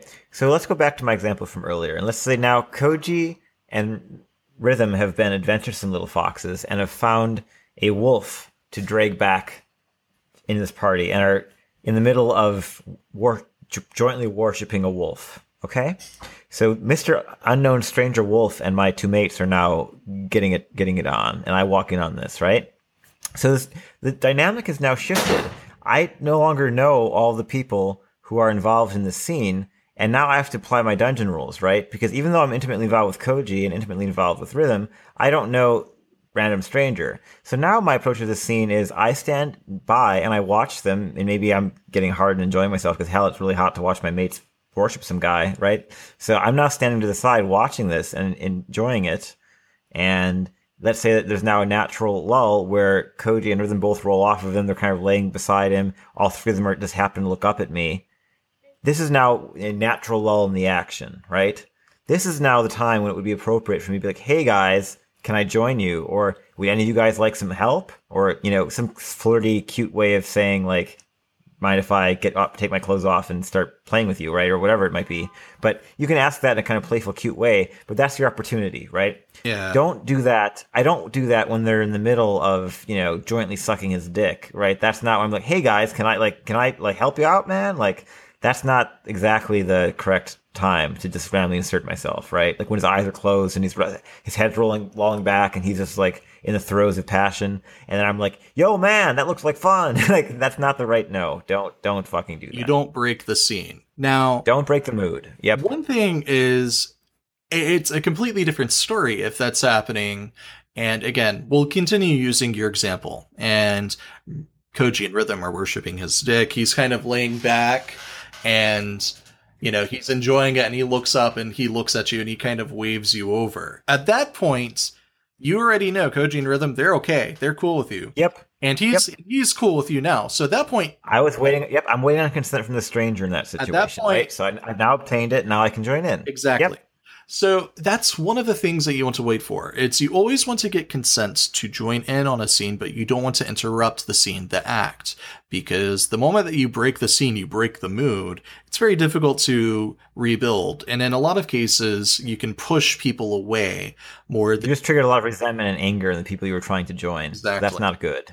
So that that's really one of the, you know, key elements to a dungeon rule. Now, there's one thing, you know, I'm looking through everything that you've written. There's one thing that I do personally for parties that I organize where different kinds of sex acts can be happening, whether it's oral, you know, anilingus, uh, you know, full blown sexual intercourse. It's, I like to use a color method. So I have non toxic body paint. And for people who are interested in engaging in specific play, not everybody likes anal, not everybody likes oral. You can use body paint or a color sort of code, something that is not worn, to kind of signify, hey, this person is open to this kind of activity. So for people that are only interested in oral, maybe they have a green swatch of color paint on their front and back. For people that are open to everything, maybe they have a blue swatch of paint color. It's a method that you can use, especially in larger parties, that help people kind of congregate to one another to understand the kind of sexual play that they're interested in. I tend to follow the hanky code of uh, colors. That way, people can, especially again, if it's a larger sort of event where there might be multiple fetishes at play, and kind of pre-consent is a given. That way people, if they're interested in engaging in musk play, can find somebody that's also interested and they can kind of skip some of the awkward, potentially shamey sort of language. It's a good method, but again, for smaller con, you know, room parties, that may not be an essential requirement. What is important to understand though is that no does mean no. If you want to engage in something that is perhaps a little bit more fetishy, something that's you know, hey, you know, I really want to worship your armpits, which, you know, I know is something that you personally might. I'm not sure why you're picking on my. You're not sure why you're picking on my kinks, man. I'm not. I'm not. Hey, I'm not kink shaming you. You just happen to be like arm over your head. You're just like, and, and that's what triggered it. To be quite honest, um, that's fair. That's fair. It's you know there there's some kind of kinks where some people might react in a way that they don't mean to. Like, hey, can I worship your pets? Somebody might be like, oh God, no. And they don't mean it to be in a sex shamey way. It's just they they're in one mindset, and you kind of that's weird. Yeah, I yeah. mean, I get that reaction a lot. I I do ask the question because I happen to enjoy doing that, but I have to at least expect the oh my god, that's a weird reaction occasionally, right? Like that's so the color method for larger parties is a great way to go about that, especially if you're like, I want to eat some ass. Like, not everybody's into that. So it's a good method. Um, again, strictly for larger parties. For smaller parties, I, I would recommend I, it because it, and I know people who do like they do like you know different colored glow sticks or different colored like yeah. bandanas or whatever. That stuff's great, but like the fact is, it, the problem is with that is like the Her- flux problem with parties, people kind of flowing in and out. You don't necessarily know that the latecomers to the party are number one going to get one of the things, or number two going to know what they mean, and people tend to forget what they mean or or they put random ones on, like like yeah. blue. Does that mean that doesn't that mean that you're a bottom top? What does that even mean? Yeah. Are you a switch? Like, and so you get you get all that. It ends up being really freaking confusing, and it actually ends up being more of a problem than a help. At, at least towards the end of the party. Which is why I recommend this strictly for membership organizations where you have an individual who is strictly responsible. It's um, a door person who is responsible for handing that out, and you know what the membership is going to be, so you can plan ahead. Um, so and you know what? Everyone's going to be on the same page about what everything means. Exactly. Otherwise, it's like other. Otherwise, yeah. it's just like what the fuck? It's a glow stick. Like ooh, Ray. ooh, candy. I thought that meant you were. I thought that meant you were a fisting bottom. Yeah. My bad. So, so, that's that's definitely one of the things that you can kind of you know point at. Um, and if you see that being used at an event or a party, it's always good to ask what they mean. But for smaller parties, especially convention parties, I would advise against that because again, not everybody is going to be on the same page. It's it's as Vero said, it's always in a state of flux. It's it's you know, as people come and go, as people mingle, as people leave to go to the bathroom, everything kind of changes. So you don't want to kind of put an additional layer on people when of of expectation and understanding when that can break the scene. So, Yeah. But that's a dungeon rule that you might encounter in larger, more organized membership organizations. So, Yeah, thank you for pointing that out. I out. did That- want to mention, worth- yeah, it's I did want to yeah, definitely that. worth mentioning. Yeah, absolutely. But Uh, I just want to march through a couple of these next few points just because, in the interest of time, uh, I want to make sure we get on to talking about the specifics for hosting too, and we'll have a little more extended discussion of this in the show notes too if you guys want to check that Yeah, out. go for it. So, um, this one's kind of basic, but don't come in or on anybody without permission. Like if you are one of the people in the Greek chorus who's like watching a scene and you know that you're a shooter, don't don't spray the people you're watching with your jizz. This is something that I've experienced at a at a root party as well, and it's not. I mean, it was not the worst thing, but like I don't want some random guy's jizz on me. Like I don't mind the jizz of somebody I'm expecting on me, but I don't want unexpected jizz. That's not unexpected cum. That that's like a maybe that's a band name waiting to happen. I don't know. That, that's a, I think we need, Okay. need to make that happen. we'll make But- it happen. but you know, we need to make that happen. But uh, don't don't make your come unexpected. That's not that's not cool. Um, another thing that's really I think really important. I want to spend a bit more time on this one is make sure that you are actually reestablishing and obtaining that consent as you're escalating your sexual activities. Especially if it's not entirely clear that what you're asking consent for at first is more than just what it is in the immediate context of, right? So let's say that I walk up to somebody at a party and I'm like, I'm like, you know, walking up to them, we, we make eye contact and it's an underwear party. And then I go in and I grope their butt and they, they smile and they, they, they laugh and they respond positively. And then maybe they grab my dick. And then later on, we go out and grab drinks and we circle back around and I, I bump into them. And now I just walk right up to them and shove my hand down their ass crack and start playing with their butthole, right? That's not cool. I made a huge tactical error there, and that's not okay. I just acted like they consented. So I, the initial thing that I did was something that was, you know, we talk about those default toggles, right? In that situation, my butt grab and their dick grab, th- that was all guessed from, guessed at from the default toggle being switched to yes in the context of an underwear party, right?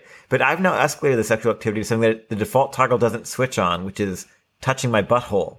That butthole touching is something that I think pretty much almost always requires affirmative consent, except at some very liberal parties. You might find it at some very kinky, raunchy uh, environments, right? So I definitely should have gone out of my way to establish consent for that particular action before just going for it. You can't just shove your hand down somebody's pants because they, they let you grope them at an underwear party. That you might think, oh, this person likes me. Like, no, that they might like you, but you don't necessarily know that they like you. They might just be comfy with you get, get, getting groped because they know they're at an underwear party, right? Right. So you need to make sure that you're establishing that at, at consent when you're escalating beyond the things where the default toggles switched. This is things like, I'll spell out for you in case you're not clear, putting your hands in somebody's underwear, uh, going below the waistline, uh, adjusting, like taking the underwear off or attempting to take the underwear off. Uh, you know, things like in, in an underwear party, at least biting, any kind of mouth contact, uh, penetrating in any way with anything, including like finger, mouth, dildo, toy, random anything, uh, fingering them through the underwear. No, none of that. Uh, kissing, p- performing oral sex through the underwear. No, none of that. Not without is reestablishing that consent because you're now taking it into a sexual place that it, you did not automatically get to go just because you're at an underwear party. That's any of those things are a violation of of that person's boundaries unless you've gone out of your way to establish that it's okay. And that can be nonverbal. Like I don't mean to say that in every case it's like, "Hello, sir or madam, may I please place my hand in your underwear?" Like that's not that's not exactly what we mean. It might be my hand is slowly going towards their waistband and I like pause for like very slowly and I'm kind of working my way towards it and my hand's going slow, go working its way down and I'm millimeter into the waistband, another millimeter into the waistband. I'm making eye contact the entire time, looking at their face, smiling at them, ensuring that they are smiling back, monitoring their body language, making sure they're not recoiling, making sure that, so that's how you do it. That's actually a way of asking for consent non-verbally, right? I'm doing it slowly enough and, and obviously enough that they have time to tell me no very easily or to give me any negative signal whatsoever if they don't want that activity happening. So that's a way of establishing consent non-verbally. I can also say, hey, it'd be really sexy if I was if you if I could put my hand you know down your underwear right now. It'd be cool if I you know play with your butt without having to feel it through the fabric. Like that'd be really nice. You can if you can make it sound sexy and you want to do it verbally too, go for it. That's cool. But my point is, you need to establish the consent somehow, not just freaking go for it. that that's not okay. You know, something that really always upsets me is this mentality that to obtain affirmative consent, it has to be done with like a liability form, and everybody has to sign it. It has to sound totally sterile, right? That's yeah. not the case. Like again, you can do it no. entirely non-verbally, uh, just like you mentioned. You can do it um, slowly. Um, there, it's it's it's there's so many ways that you can go about getting nonverbal affirmative consents that the, the mentality that oh it has to be done in writing and every you know do you wish to engage in intercourse? Like you don't have to be robotic about it. You don't have to be entirely sterile about it. You're there to have fun. So you want to obtain that consent but you don't want to do it in a way that kind of breaks again that mood. You don't want to you know, well, how about this? How about that? How about this? How about that? Well, my doctor says that I should engage. Yeah, it's it's it's. well, I think you know one. Honestly, one of the stereotypical examples of this is kissing. Yes, because you're like, like people for some reason with kissing, they they get it. How do I establish nonverbal consent? Well, I think anytime you've ever leaned in to kiss somebody and you looked at them and you saw whether they leaned in to meet your lips or not, you established affirmative consent without asking or using your lips beyond the, for the kiss, right? Like yeah. that's how that works. So you clearly do know how it works. Just apply that in other contexts. There, are, you go in for it super slowly and you wait for them to meet you, yeah. right? So always get that consent. And one thing to note is you are in a group setting. And there might be individuals who are not comfortable with consenting to certain things in a group setting. It could be I would love to bottom for you, but I really don't like not in front of thirty people. Yeah. So understand that they may say no, but they might say, "Well, how about we go back to my room and we can do that." So consider offering it like that. Say, "Hey, if you're like, hey, you know, maybe we could, you know, get everything off. Maybe we could have some fun between ourselves. You know, I'm not really comfortable doing that in front of all these people. Oh, well, maybe we can go back to my room. Is that something you'd be interested in? If they say yes, then congratulations. Put on hotel approved attire and proceed directly to the bone zone. If they say no, you have to understand no means no. And you're like, oh, okay. That doesn't mean that you have to immediately like push them away and be like, well, I'm done with you. You can still have fun. you can still make out, perhaps. You can still grow up. You can still enjoy yourself. You just can't perhaps enjoy things as fully as you might want. But that's the point of an underwear party. That's the point of a fetish party. Sometimes you're not going to get the the full blown sexual experience, and that's fine. That's that's to be expected. If you go, and you know, there's nothing wrong with going to a party and like preeing like mad in your underwear, and then going back to your room and shooting a massive load, like jerking off like crazy. Honestly, yeah. I've done that before at my own parties. Like you might think, oh, Vero must always get off at his own parties. Nope, some of them too busy hosting, and like it happens. Like so, don't worry about. Uh, oh, I I didn't get to finish. Like, well, great. I probably didn't either. I was too busy pouring drinks and making sure you didn't like kill each other. So it's fine, you know. Like, don't worry about it. Like, just try to have a good time and don't worry so much about the end game right. because it turns out boners are a, are a renewable resource and it will not be your last one.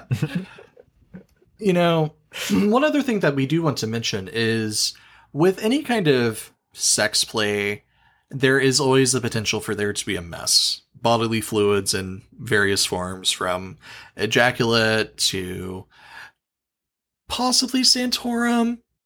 One thing that's important to note is if you make a mess, you got to clean it up. That's it.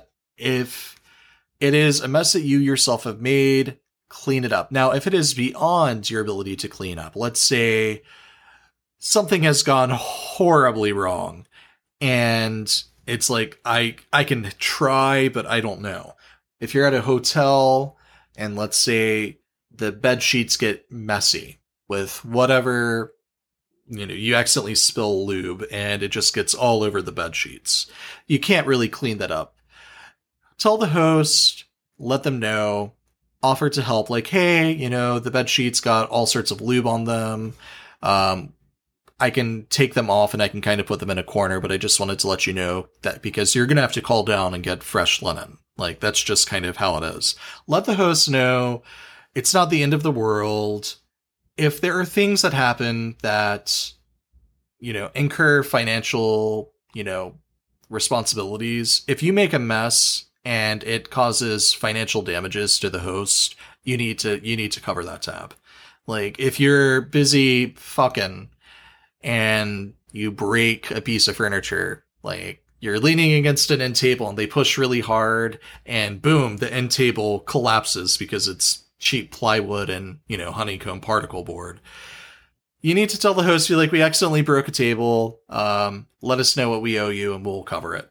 That's how you do ethical play parties. If a cost happens you cover it. You don't stiff the fucking host even though it's not your room even though it's not your property. If you break something you buy it.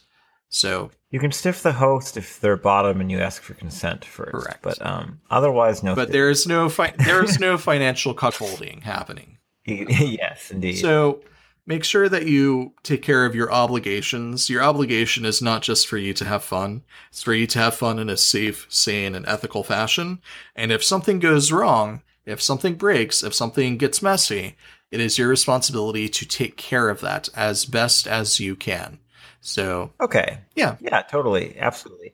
Uh, now, before we turn to talking about uh, briefly the some tips for hosting, which I think we'll, we'll talk about a bit more briefly, because hosting is less common than attending, right? But here's some tips for attendees from a ho- host, taken from a host, right? So someone who hosts these types of parties. One thing I really encourage you to do is make sure you're working on reading the room. And what I mean by that is oftentimes there's a bit of an ebb and flow to the energy of a party in terms of like how sexual it is, how like how steamy it is, and you need to kind of make sure that you're not bucking that trend by doing something at the wrong time at the party. So just because things are going to turn XXX eventually at the party doesn't mean that, they need to be XXX 15 minutes into the party at like 7:15 p.m., right? So you need to realize that people want time to get to know each other, to get comfortable, to get out of their clothes, to have a few drinks, to get, you know, warmed up. And so if you were like there and you're like, wow, I'm totally out of my clothes and here's my raging boner and let's fuck, you're going to scare off tons of people and they're going to feel really uncomfortable because you didn't read the room correctly. So that's going to spoil it for you and for everybody else. And the host going be, is going to be pissed and it's going to be a bad time. So what I would do in that situation is if you're like really like I don't want to be there until it gets steamy. If that's your like if you're like only in it for that and you don't want to wait for the warm up, then in that case you can show up to the party and be like, hey, just curious, like do you think things are gonna like turn yiffy or things gonna get kind of you know hot and heavy later? And you know, it's like, oh yeah, they'll probably get hot and heavy after eleven when so and so set is done, or oh yeah, that you know when so and so gets back, it's gonna get you know gonna get raunchy a lot of times the host, if it's a party that they've held, held before or they're really kind of tied into the convention, they probably have a time in mind when they think things are going to finally start getting sexual. And you might wonder, well, how could the host possibly know when things are going to turn sexual? Well, that's because, like I told you, if I'm hosting my party, myself and Koji and Rhythm are all there. I'm like, okay, it's time. I'm going to turn to the two of them. We're going to take our underwear off and probably start doing things with each other, which then encourages everybody else to start doing things with each other, right? So we we are the ones who initiate the transition, and we do that because as hosts, we have certain things in mind. For example, if I'm a host, I might know that there are certain people in attendance who are in that category of people who need to leave before things get sexual. And I don't want to squick them or make them uncomfortable being at my party for the PG 13 portion by bringing the XXX portion out a little bit precociously, right? So you need to let the hosts figure that stuff out and let them determine when it's appropriate to transition the party, right? Um, so wait for myself and Koji and Rhythm to suddenly get naked and start doing things because then you realize, oh, the hosts are doing it. Now it's okay, right? That's the cue. So don't don't try to make it go there if it's not if it's not there yet, right? Um, otherwise, like ask the host, like, hey, is it cool to do X, right? Like the host will be, oh, not yet, or like, oh yeah, totally. Like, not it's always okay to ask. I do not mind being asked questions at my parties. Please, so help me God, ask me something before just doing it. I will far far prefer that. Um, another thing, not all, again, not all underwear parties are created equal. They might not all be going there in terms of getting yiffy, right? So don't make the party go there because maybe this one was not meant to go there, and you're going to be squicking the entire room by suddenly whipping out your dick. So make sure that you know what the expectations are. A host might get super upset if the party is pushed towards being sexual early, or if it's pushed towards being sexual and that was not desired whatsoever. So don't. don't do that. Don't be the first one. Unless you're the host, then you can be the first one. But don't be the first one if you're not the host. Not a good idea. Unless you've asked the host, and the host is like, the host is like, yes, whip out your murrsuit and go, dear son. You are deputized. Get the party started. Then, then do it. But otherwise, don't do it. Uh, another thing, this is just like a like a, kind of a dying trend, but it's a nice gesture, and I think because it's dying out, people appreciate it more than they used to. It's not really. It used to be kind of not the done thing to show up to a party empty-handed. It used to be common to like bring something because that's like a, a polite gesture. So if you happen to have a well-stocked bar in your room and you're going to a party or something, it's a nice gesture to like bring a bottle or like bring a snack or bring something to share. Just because that way the, the expense of, of everything isn't all falling on the host. Otherwise, you're really the host is kind of burdened by providing everything, and they kind of being out financially from hosting the party, and they're already being burdened by having to moderate and having to deal with the guest list and everything else. So, trying to burden them financially by also bringing something so they feel like they're getting compensated a little bit for hosting, and it's kind of a nice gesture. If not, one thing I like to do is I one thing I often do if I attend parties is I'll take like a five or ten dollar bill and I'll like slip it somewhere in the room where the, the host is guaranteed to find it, but then I'll just leave it and not tell them because that way I, they're not. If I try to just give them money, they're not going to take it. But if I leave the money in an inconspicuous place, I know they'll find. That way, I know that they'll get it and they'll probably figure out what it was for. So it's kind of a nice. It, it, as a host, it's always nice to find. Oh, somebody intentionally left me twenty dollars. Like that's cool. Like it's a nice gesture, right? It's a nice thing to find after you're done cleaning up cleaning up from a party. So now, one thing to note: do not treat these kinds of parties as dinner parties unless it's specifically said. So don't show up with like a thing of casserole. Don't show up, you know. If you're gonna bring snacks, make sure they're like finger foods, things like pretzels, chips. Like, like, like yeah, exactly. Non-messy finger foods is your is your, is your safe bet. Ultimately, there. yep. you should not require utensils to partake in the snacks. Um, so try to keep it as like waste re- like reduce the amount of waste, reduce the amount of like extra things that you have to do in order to engage in it. People are already going to have cups for drinks. You don't want to like turn it into like a full, you know. So okay, well everybody sit down. It's a four course dinner. Um, although I will say four course underwear dinners are pretty fun. But um, um, but solo cups though are always in oh, short demand at these parties. So if you want to be the host's favorite person, bring some extra cups. and it's always good if you ask, like, "Hey, can I? Do you want me to bring anything?"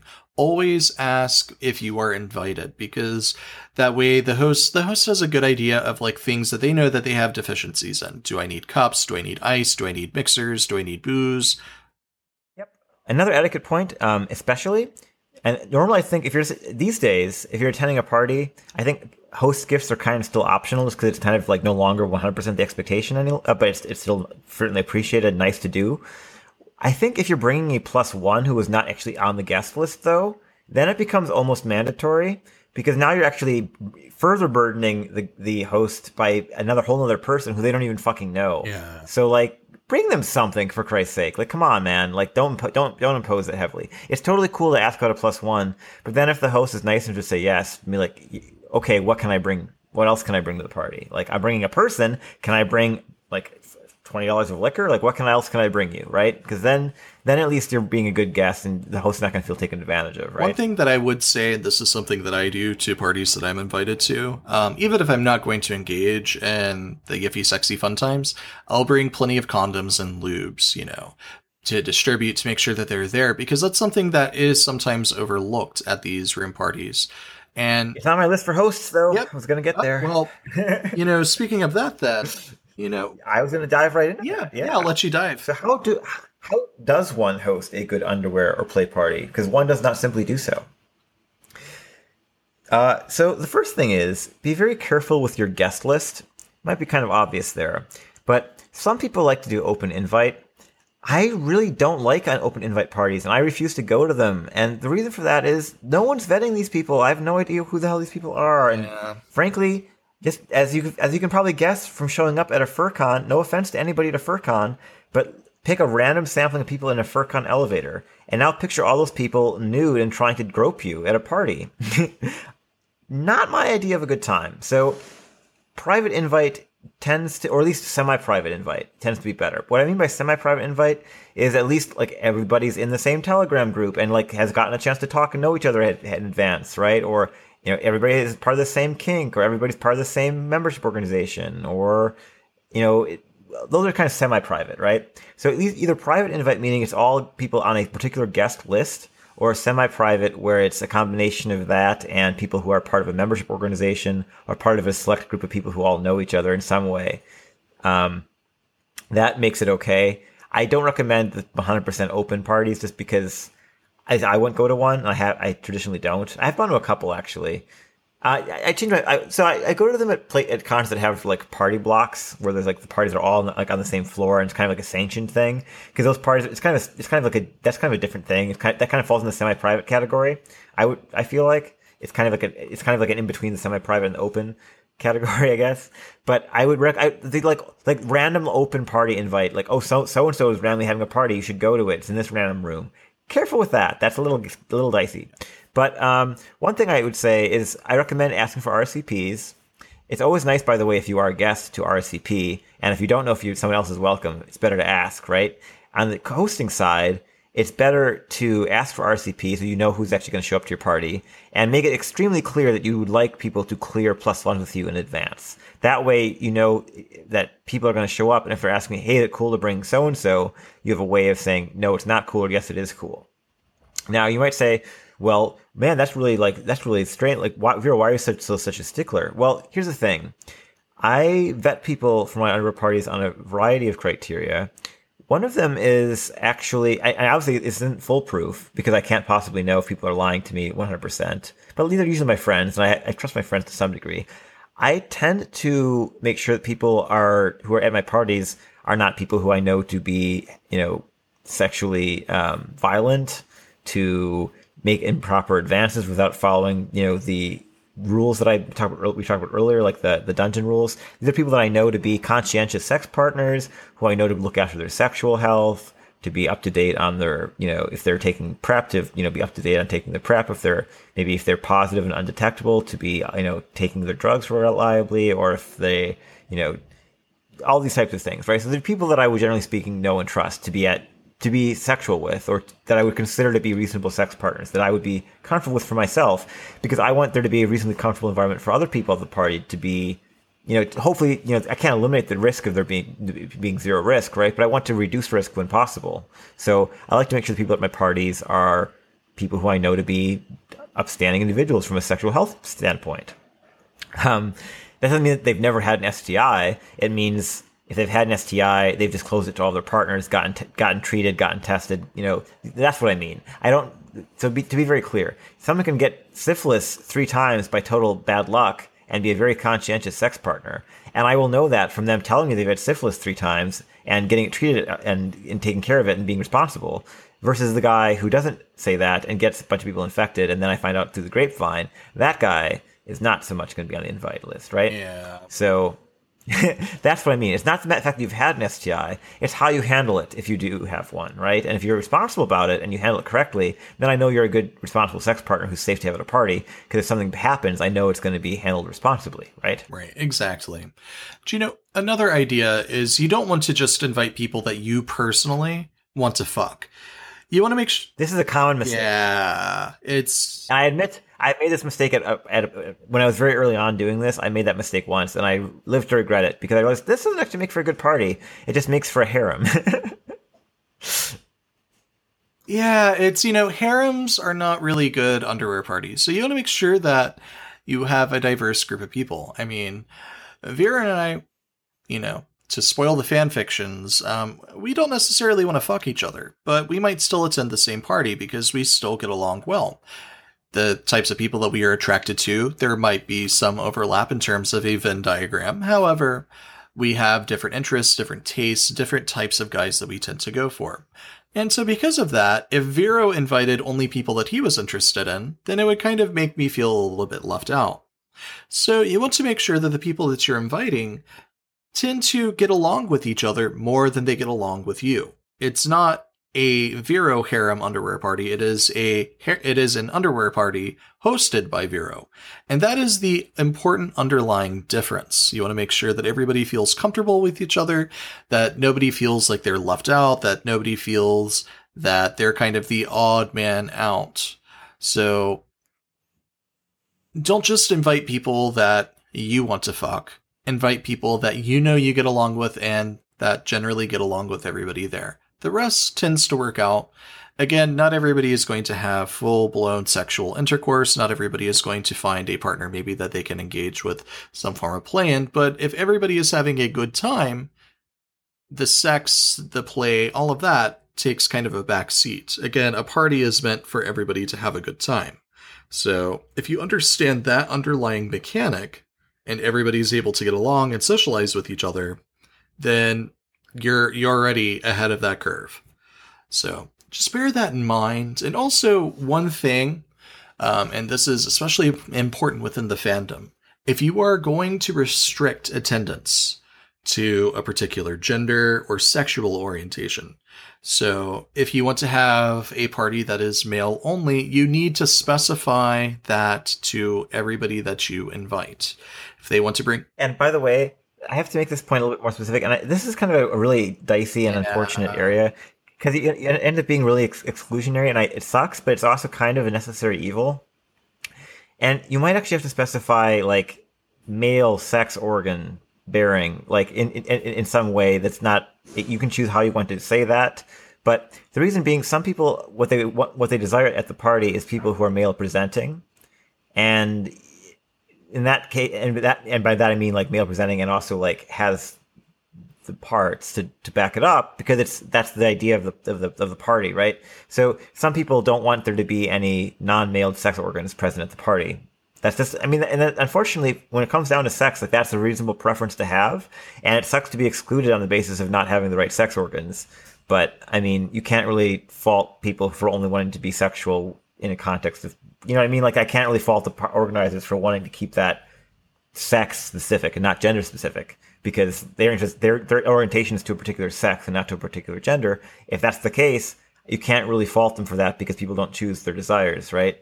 Um, so you have to be kind of understanding. But I, if you're going to be saying that, make it clear so people don't get turned down at the door because that's obviously no fun and also make sure you're expressing yourself in a way that's not offensive. So you know, say like you know, you know, ma- oh, you know, invitation oh, like open invite male sex only, right? Like make it clear, make it make it make it very black and white. Don't try to dance around it, but make it very clear, and then you can enforce that. But otherwise, you know, you got to kind of be understanding of you know there being some being that because it's not the person might not necessarily be being transphobic. They just don't feel sexual attraction to female sex organs, and that's reasonable. I mean, you can't really fault them for that. It's a sexual party, so that that is a, a consideration, right?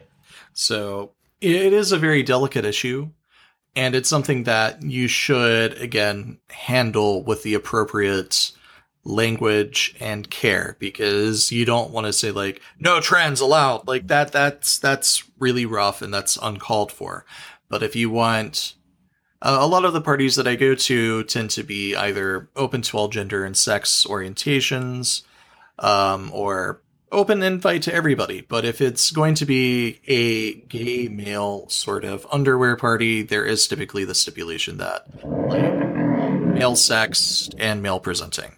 Um, those tend yep. to be the two that go hand in hand with that. And it's not meant to be like, again, as you said, transphobic. It's meant to be more unfortunately, that's kind of the requirement for this. And because gay men want to be sexual with gay men in that particular context, and they're allowed to do that at a private event. Now, one thing that I will say, and I do like seeing this, um, I am seeing a lot more um, room parties, underwear parties for individuals that are trans or ace or you know uh, not not ace rather, but um, asexual um, or asexed, agender is the proper term. I kind of went through everything there. My apologies. Um, that are trans are ace, uh, agendered people that you know fall outside of the standard binary, and I do demisexual. And I do really like seeing that because it does kind of open the playing field. Um, for everybody to get along because at the end of the day, a lot of these parties are meant to be we're going to break down these you know walls these boundaries and we're going to get to know each other on a more personal intimate level.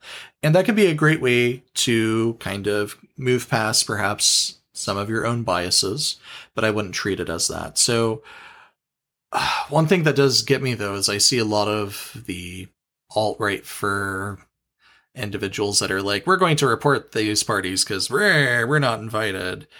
Don't if you're not invited to a party because it is a party for hey this is for uh furries that are of color or this is a party for trans furs or for asexual furs and you don't meet that boundary you don't get to be upset about it. You if you don't meet the qualification you don't get to be upset because if you're going to a party that's for male sex to male presenting individuals congratulations you too are enforcing that kind of a guideline. So no double standards. Yep. And one thing I will mention here too, just as a practicality, um, the fandom happens to be very heavily gay male, and so if you happen to be uh, someone who has female sex organs, mm-hmm. I would recommend. And this is just an unfortunate situation. A lot of times, people hosts literally only think about the fact that males with penises will show up to the party because they're dumb. And like I don't I don't like ignorant. Like I I don't mean that in a bad way but like they just didn't think about it right? Like because they're thinking about the people they are interested in the fandom sexually and they're thinking about gay males because it's predominantly gay male. But they might not be thinking about the fact that there are other people in the fandom who might show up at the party. So if you are somebody and like sometimes it's not really clear from somebody's furry name whether they're male or female. So if someone says hey can I bring so and so and they're like it's X it's Sparkle Fox And like, oh yeah, sure, bring Sparkle Fox. Great. Well, I didn't know Sparkle Fox was a girl, right? so, you know, if you're asking me if I can bring a plus one, or if you happen to be somebody who's asking if they can come to a party, and you know that you have sex organs that are, let's say, a minority in the attendance of the party, or would be minority in the attendance of the party, it's not a bad idea to ask, is it cool if I'm there? I have a vagina. you know what I mean? Like, is that cool? Because ideally it would be cool. In my parties, I don't give a flying fuck what sex organs you have. I mean, I want everybody to show up. I'm very body positive, and I want it to be a comfy environment for everybody. But not everybody is going to be that sexually open, or not everyone can be because of their orient, what their orientation is. So, you know, just be respectful of the fact that orientation is a thing, and that they're allowed to have that. And if you don't meet the orientation requirements, it's not your fault. It's not their fault. You just aren't a good fit for that party. Yeah. Right. I will say some of the more fun parties I've been to are it's it's not just it's it's mixed gender every it's you know co co-ed we'll say co-ed underwear parties those tend to be the most fun because people tend to be a little bit more relaxed and laid back but um again each pe- you know people have their preferences and as long as they're not being dicks about it like ew no vagina ew as long as they're being gracious and you should give them that benefit Yes, and the reason I recommend I recommend asking is not because I'm trying to discriminate against females. Believe me, ladies, I love you. I'm bisexual, but um, what I the reason I say that is because I don't want you to show up at a party and meet one of those guys because it'll happen. I've, I've witnessed it and it fucking sucks. To like suddenly strip down your underwear and have some asshole be like, "Ew," like "fuck you," whoever that guy uh-huh. is. Like, I'm sorry, that's not that's not okay. The second, but I'm not even joking. I am sorry to interrupt, yeah. but as a monitor, as a moderator, yeah. the second that I hear that, you are out the fucking door.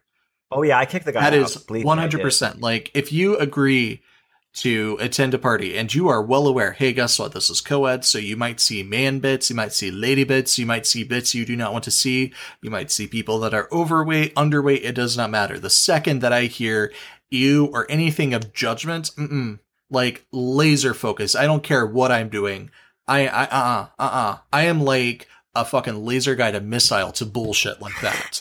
Don't. As I'm fond of saying, Metrico, and I think you are fond of this as well. The one thing I'm intolerant of is intolerance. Yeah. So it's you don't get to. There you go. So one of the ways that you can avoid that, especially if it's going to be like a party for gay males or for lesbians, and it is for cisgendered gay males or cisgendered lesbians is to specify that.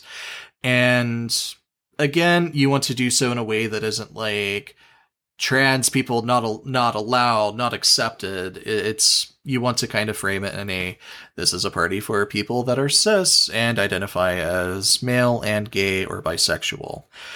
You know, unfortunately, yada yada yada. And be gracious, be kind, be understanding. It's it's so important to do that. Again, It's it's a sensitive Yeah. issue, and there's really no great There way to handle it. Unfortunately, there's not, and it's unfortunate. Yep. Because you don't want to be exclusive. You, you don't want to exclude people because it's a party. Yeah, it's a party. but it's also but, but it's a sex party, so it does make Yeah. it different, and you have to be you have to be a little bit understanding. so, So- if there's sex happening, you need to make sure that you're being conscious of the preferences of the people that will be in attendance, and sometimes it's better to err on the side of well, everybody here is male and gay, so we're just going to restrict it to cis, may you know, gay males, and that's fine. But we'll have another party that's not going to be sex oriented, and everybody's welcome. But unfortunately, just for the context of this party. Um, so be kind when you come up with those stipulations. Be kind when you come up with those guidelines, and don't shame people because ew, no, you're a lady. Like get out. That's that's the wrong way to go about it.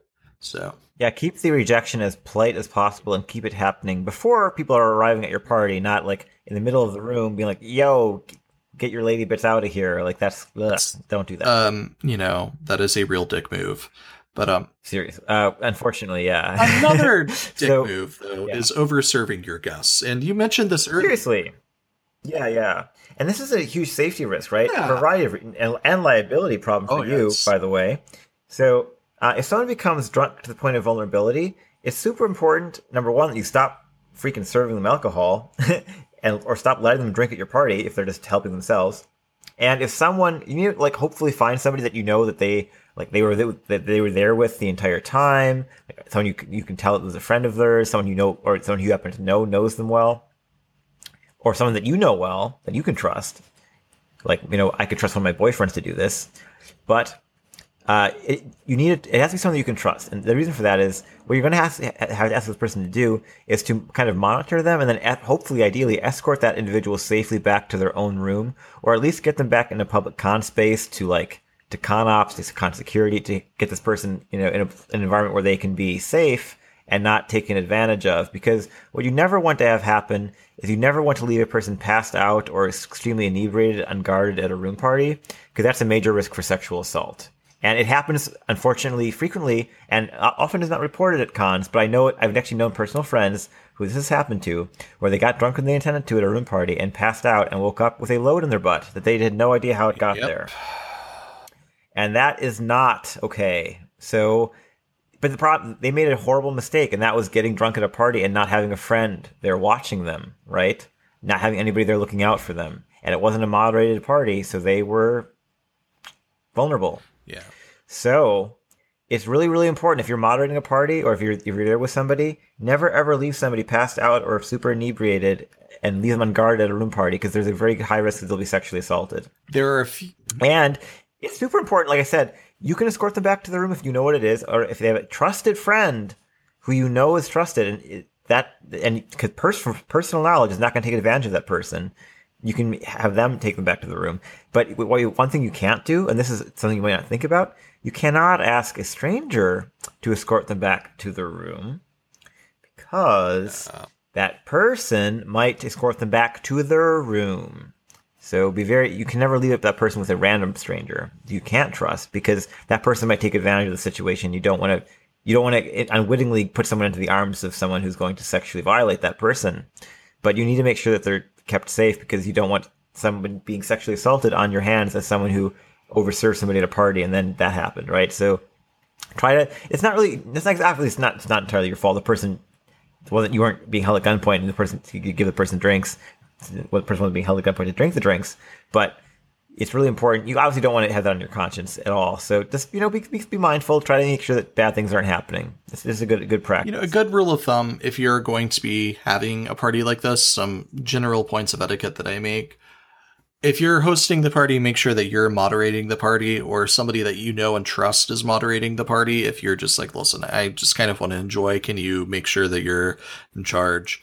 Two, don't overserve people. Three, if you are serving alcohol, you need to ensure that everybody there is of the legal drinking age. This is of great importance in the United States, where there are states that if you are having a party and people there are underage, congratulations, you are going to jail if the police come to find you.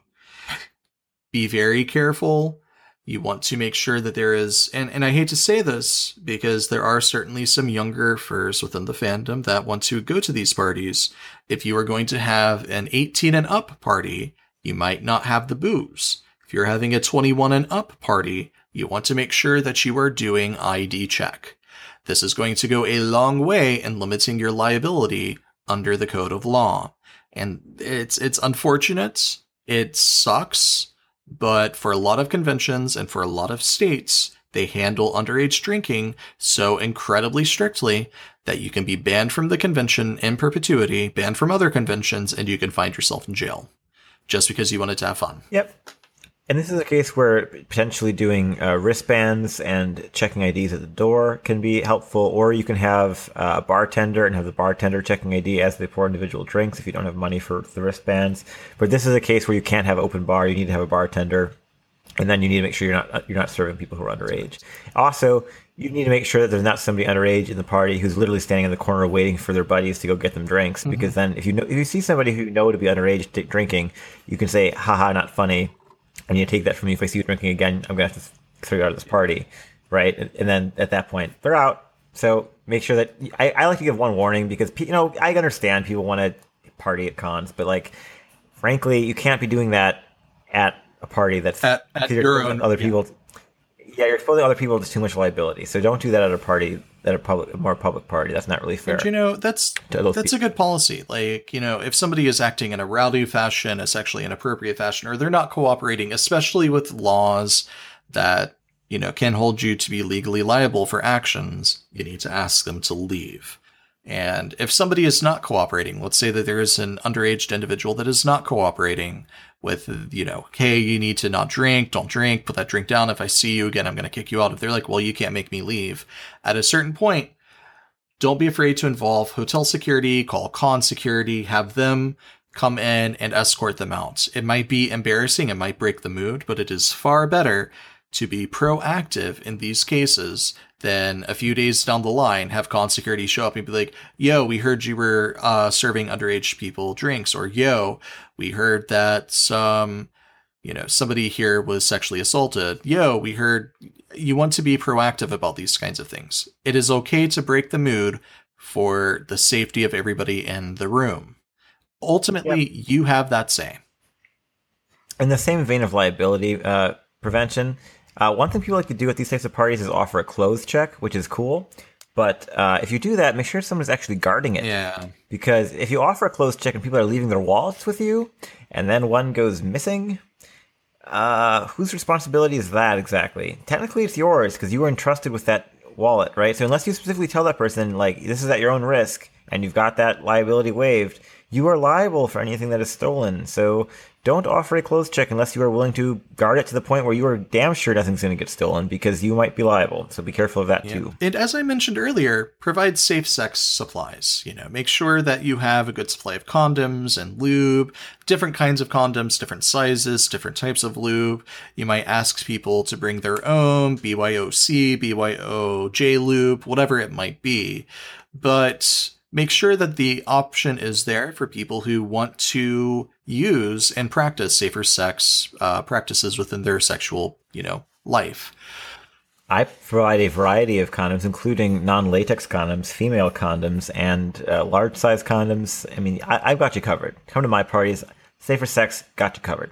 But speaking of safer sex, I think it's a really great idea to establish safe words for the room as well. If I if I do a moderated party, I make sure that for at least for the sake of the party, everybody's got the same safe word, so everyone's on the same page. And that's yellow means uh, stop what you're doing and check in with me before or slow down and yeah. for inducing enhancing intensity, check in with me. And red means stop, cease contact with me and then you know that might that means the end of that particular sexual scene, right? The red is red is stop. So you need to respect those. If someone's not respecting your safe words, you then call moderator over, and that's you get the moderator involved, yep. right?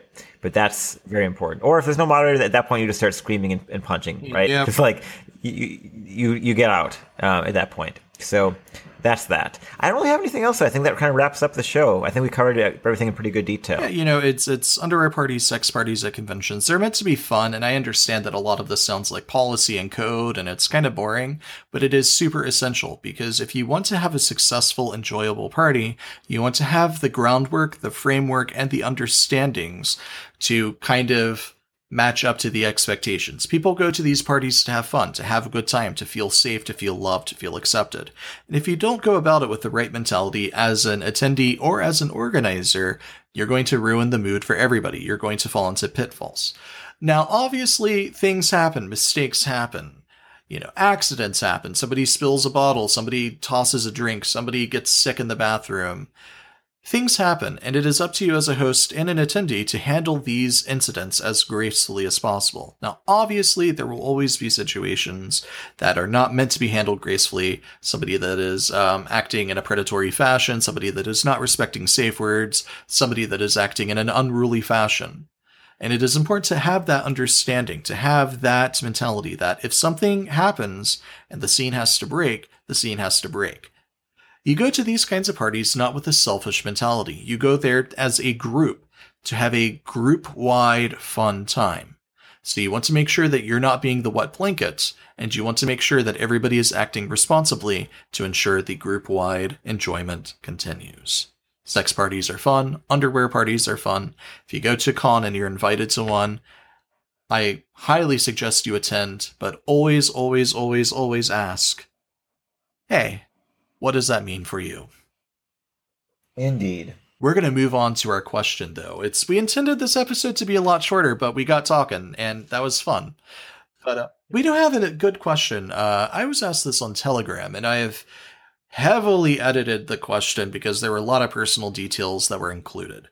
Um, I did answer it on Telegram, but I thought that this is a question that a lot of people have.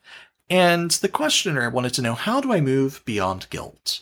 Um, and again, highly edited, but they ask A few years ago, I helped an individual get close to some of my friends. I didn't know that this guy was an abusive asshole, but he was. I can't get over the fact that I enabled someone to hurt my friends, and while I did everything that I could, uh, I immediately cut ties, I called the police to see if they could help, you know, these kinds of things. I can't stop feeling guilty over this. I feel like I betrayed my friends, even if they have forgiven me. What can I do to make amends? So, I think my personal take on this, since you answered it privately, I'll try publicly first, and you can give what you, you can say what you said. Um, I feel like the only person you can really ask what you can do to make amends is your friends, right? Because they're the ones who you supposedly harmed. If your friends tell you, "Oh, you've done everything you possibly could. We don't, we don't, we don't blame you," then you need to take that for an answer and stop blaming yourself. So, and it sounds to me like you've already done the amends, and it sounds like your friends have forgiven you. So in that case, you need to take their answer for an answer and forgive yourself. I, I understand you're having difficulty getting over your guilt, but holding on to that negativity and rehearsing this in your head and dwelling on it and ruminating on these negative thoughts and this in this negative history is really trapping you right now emotionally. I feel, and so I think you'd really benefit from trying to think about it as little as possible. And when you do think about it, extend some empathy towards yourself and forgive yourself realize that you couldn't have known, and that as soon as you knew, you did everything in your power, and, and everyone has forgiven you. And, and, now it's your turn to forgive yourself. That is essentially what I said. It's when it comes to forgiveness, there is forgiveness. There, there, there is such power in forgiveness, and that extends to the forgiveness you grant and the forgiveness that you also receive you can't necessarily preemptively forgive yourself. You can't make a mistake and not make amends. Be like, oh, well, I'm forgiven because I forgave myself. That's the sign of a sociopath. In this case, you have done everything you can. You've apologized to the individuals. You have removed yourself from contact from this person. You have contacted the authorities. You have gone above and beyond what people tend to do. It is important that you understand that moving past guilt is a process. It is not something that you just wake up one day and you're like, I'm guilt free. That's always been one of my issues with religions, um, especially Christianity. Uh, I read The Pilgrim's Progress growing up, and it's about this guy who um, is hiking up a mountain And halfway through, he basically meets Jesus, and he's been carrying this massive burden of sin. That's the analogy in this. And Jesus is like, Go take a bath in the river. And he comes back, and all of his sin is gone because it's an allegory for baptism. It doesn't work like that. You don't just have a magic spell, a magic ritual that you can do that absolves you and makes you feel good again. There's no kind of transitive or transformative kind of action that you can do that, like a snap of the finger, causes you to not feel guilty. Guilt is a process, and it is something that you have to overcome by yourself, unfortunately. Now, some people use their guilt and they channel it in order to do a better good. If you've hurt somebody by um, being abusive, then you might volunteer for a shelter that caters towards victims of abuse. And that's a way that some people try to work past their guilt. But ultimately, you have to face that guilt head on and you have to be patient with yourself. You have to understand everybody makes mistakes, everybody fucks up, and everybody fucks up on different levels. Holding on to it and being regressive, looking back in the past and only focusing on, I made a mistake, I made a mistake, I made a mistake, and worrying yourself and letting it knot up in the pit of your stomach to where you can't sleep, you can't eat, you can't function, it is not really moving past. It is not accepting the forgiveness that has been given to you. If you are forgiven by an individual that you have harmed or you have enabled somebody else to harm them, then you need to say, okay, if they're able to move past it, then I need to move past it. It is a sign of personal strength and integrity to learn from it, but reliving it on a daily basis isn't living. You're move, you're looking backwards. You're not looking forwards. And the unfortunate nature of that is you are liable to repeat that action again and again and again until you incorporate that lesson into your life. Yeah, the point that I was going to make is one thing you might do that uh, can help with this is actually incorporating some ritual cleansing rituals. Rituals going to be really important and helpful in dealing with things like guilt, especially once you've gone through the, the amends and you're still coping with that emotion. And so, actually, like, you know, trying to process it while taking a shower or even doing a ritual bath, or like a you know take going into a a river and, and emerging from it, or something of that nature. Those types of rich cleansing rituals are actually really powerful emotionally as tools. And if you are contemplating and thinking about the right things while you're going using one of those rituals, that can actually be a secret to kind of picks that lock and gets you where you need to go. I think sometimes those of us who aren't very religious don't really think about the power that ritual still has and human beings are really keyed in on, on rituals. They, they are very culturally powerful. And so you can still take advantage of that to help yourself sometimes. And that's definitely a, a, a one thing you can do. One thing I will also mention too uh, is that gets back to the point of you know ruminating and don't not thinking about this so much. My personal rule for myself is that I only think about past things that I've done in order to learn from them. And once I've learned everything that I can, I try to stop thinking about my mistakes because at that point, the only thing that thinking about them can do is make me feel bad it's one thing that I will say. You know, ritual is good. I tend to use meditation as my ritual. I tend to kind of center myself and put myself away from other people and allow myself to go back and think, okay, this was a situation that I handled poorly. Where did I go wrong? And how can I avoid doing that in the future? What are the flags I need to look for? If I handle this situation in the future, how could I do it? I don't do what ifs. I don't say, well, what if I had handled it this way? Then maybe this would be where I am now. That isn't healthy. What you can do is say, okay, in this case, I enabled somebody that was kind of abusive to hurt some of my friends. In the future, if somebody, if a similar situation arises, what are ways that I can prevent this from happening? Can I vet the person? Can I ask questions? Can I limit the interaction? What are things that I can do to prevent it? and incorporating that kind of thought in whatever ritual you might eh, you know want to encounter because i know people that light sage and they walk around their house and they let the smell of the sage or incense kind of permeate their thoughts and they allow themselves to enter a thought of mindful meditation some people do what vero said they take cleansing baths or showers or go to a sauna or go to a river be one with nature Sometimes you find a ritual that works for you in order to induce contemplative thought that is guilt free. And the more that you do that, the more beneficial it can be to you. My point about religion is that for people, baptism tends to be a one time thing. Like, congratulations, you're good.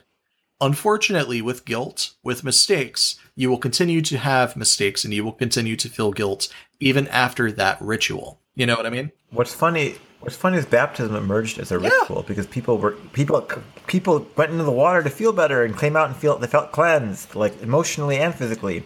So it's funny we took baptism to be a symbol, but then we thought that we didn't need to do the actual ritual anymore, which is the whole going to the water and coming back out thing, which actually still really helps. Yeah, so do it. Baptism baptism's great, but not in the, not in the religious sense. It's great in the like cleansing yourself physically can also really help you feel cleansed emotionally. Yeah. So, so find something that works and find something that you can do in a ready sort of fashion. If you're like me and you live in the city, going out and being one with nature isn't really something that you can do. Some people take up yoga, meditation, all sorts of things, go to the gym. You know, that's the iron temple. So, whatever it might be for you, find a method that works that allows you to think in a clear fashion and allows you to move past the guilt. If you have made amends, if you have been forgiven, if you are forgiving yourself, you need to accept all of that forgiveness because it's the only way that you give power to forgiveness. And that's really it. It's an unfortunate situation, but part of the, you know, reality of being, you know, an active member in relationships and friendships with other people in a community or at large is that we will inevitably cause harm to other people. And we can't allow ourselves to ruminate on that because the second that we just focus on the hurt that we cause to other people, we think more negatively of ourselves and we forget the fact that we can bring each other joy and positive reinforcements. We all are a combination of our successes and our failures and our mistakes. And the people that tend to be more successful either come from a shit ton of money or they do a good job of learning from their mistakes and not repeating them in the same fashion. So, for younger people, that can be a difficult lesson to learn. And so, I highly recommend if you are younger and you feel guilt ridden, you kind of take this to heart because the good news is that no mistake really is forever. And with time and with patience, almost anything can be overcome. So. Unless you killed a guy. Uh, that's sorry. That, that, that, might stick with you. Yeah, that might stick with you. I tend to say that like the only like like when people are like super guilty, I'm like, did you kill somebody? And they're like, no, and I'm like, good. So this is a mistake that can be overcome. Like the second that you cross that threshold, you enter Voldemort territory.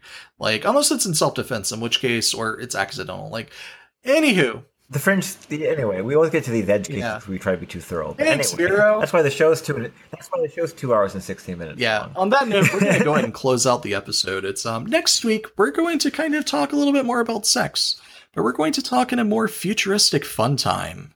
We're talking about furry sex. We're talking about yiff. We're talking about how the furry fandom engages in sex and how the sex that we engage in influences the sex at large, whether it's done online, whether it's done in person, how we as a sex positive fandom should be engaging with each other. We'll touch on RP, we'll touch on VR, we'll touch on all sorts of fun things. It's going to be a good episode. So, there's a fun article that I have from somebody that lives in the same city that I do. It's going to be a good time. So, a history of furry sex basically. It's going to be fun. A, fu- a future looking. Yes. A, a retrospective, forward thinking. We're going to Tomorrowland, everybody. Hop on board. If you have questions, if you have comments, feedback, anything of that nature, visit our contact page on our website, feralattraction.com forward slash contact. Many ways to get into touch with us anonymously. You can call us, leave a message. You can hit us up on Telegram. As always, we do recommend that you send us an email as we are not always at the computer and we cannot always offer individualized responses. You can also, if you're interested in supporting the show, you can leave a rating or a review on iTunes or the Google Play Music Store, wherever you happen to listen to this podcast, so it receives higher visibility and more people can reach it. Sharing our tweets, sharing our content goes a long way in helping produce more content, so it's kind of like a self eating snake. It's kind of nice you want to contribute, you know, in a monetary way, we do have a Patreon and you can become a patron of ours. We have many tiers ranging from shout outs to hanging out with us at a con if we are mutually attending. We do the shout outs at the end of every show, and one such patron of ours is Miss Hyde. Now, Miss Hyde is participating in a streak for tigers around the London Zoo on the 10th of August. That is tomorrow, everybody. Tomorrow. If you would like to know how to support her running around the zoo naked and fundraising to protect tigers in the wild, then find details at her Twitter at Hanaconda Sparks. That is in the show notes, along with a link to the fundraising page at justgiving.com. Please, please, please, please, please donate to Miss Hyde. It is a good cause. We need we are so charitable at conventions. This is another way to be charitable and also to make one of our fandom members run around naked at the London Zoo, which is a cause that I support regardless of the tigers. Snares is another longtime patron, longtime friend of the show. And he has a Patreon dedicated to comic projects. Uh, he does comics about kaijus, macrophers, size growth, things of that nature. His Patreon is a one stop shop for really commission and artist info. His comics, there are page updates on a monthly basis, and you can get them for just $1 a month. Visit his Patreon at patreon.com forward slash snares.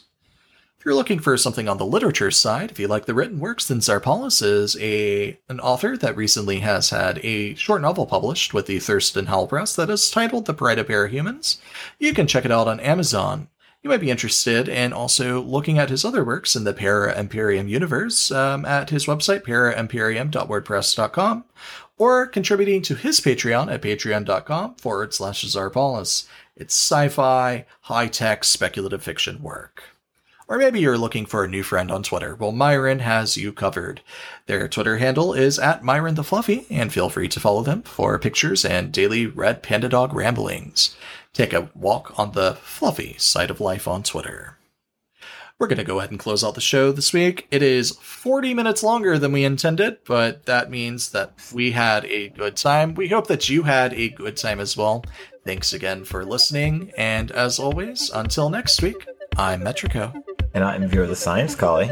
Be well.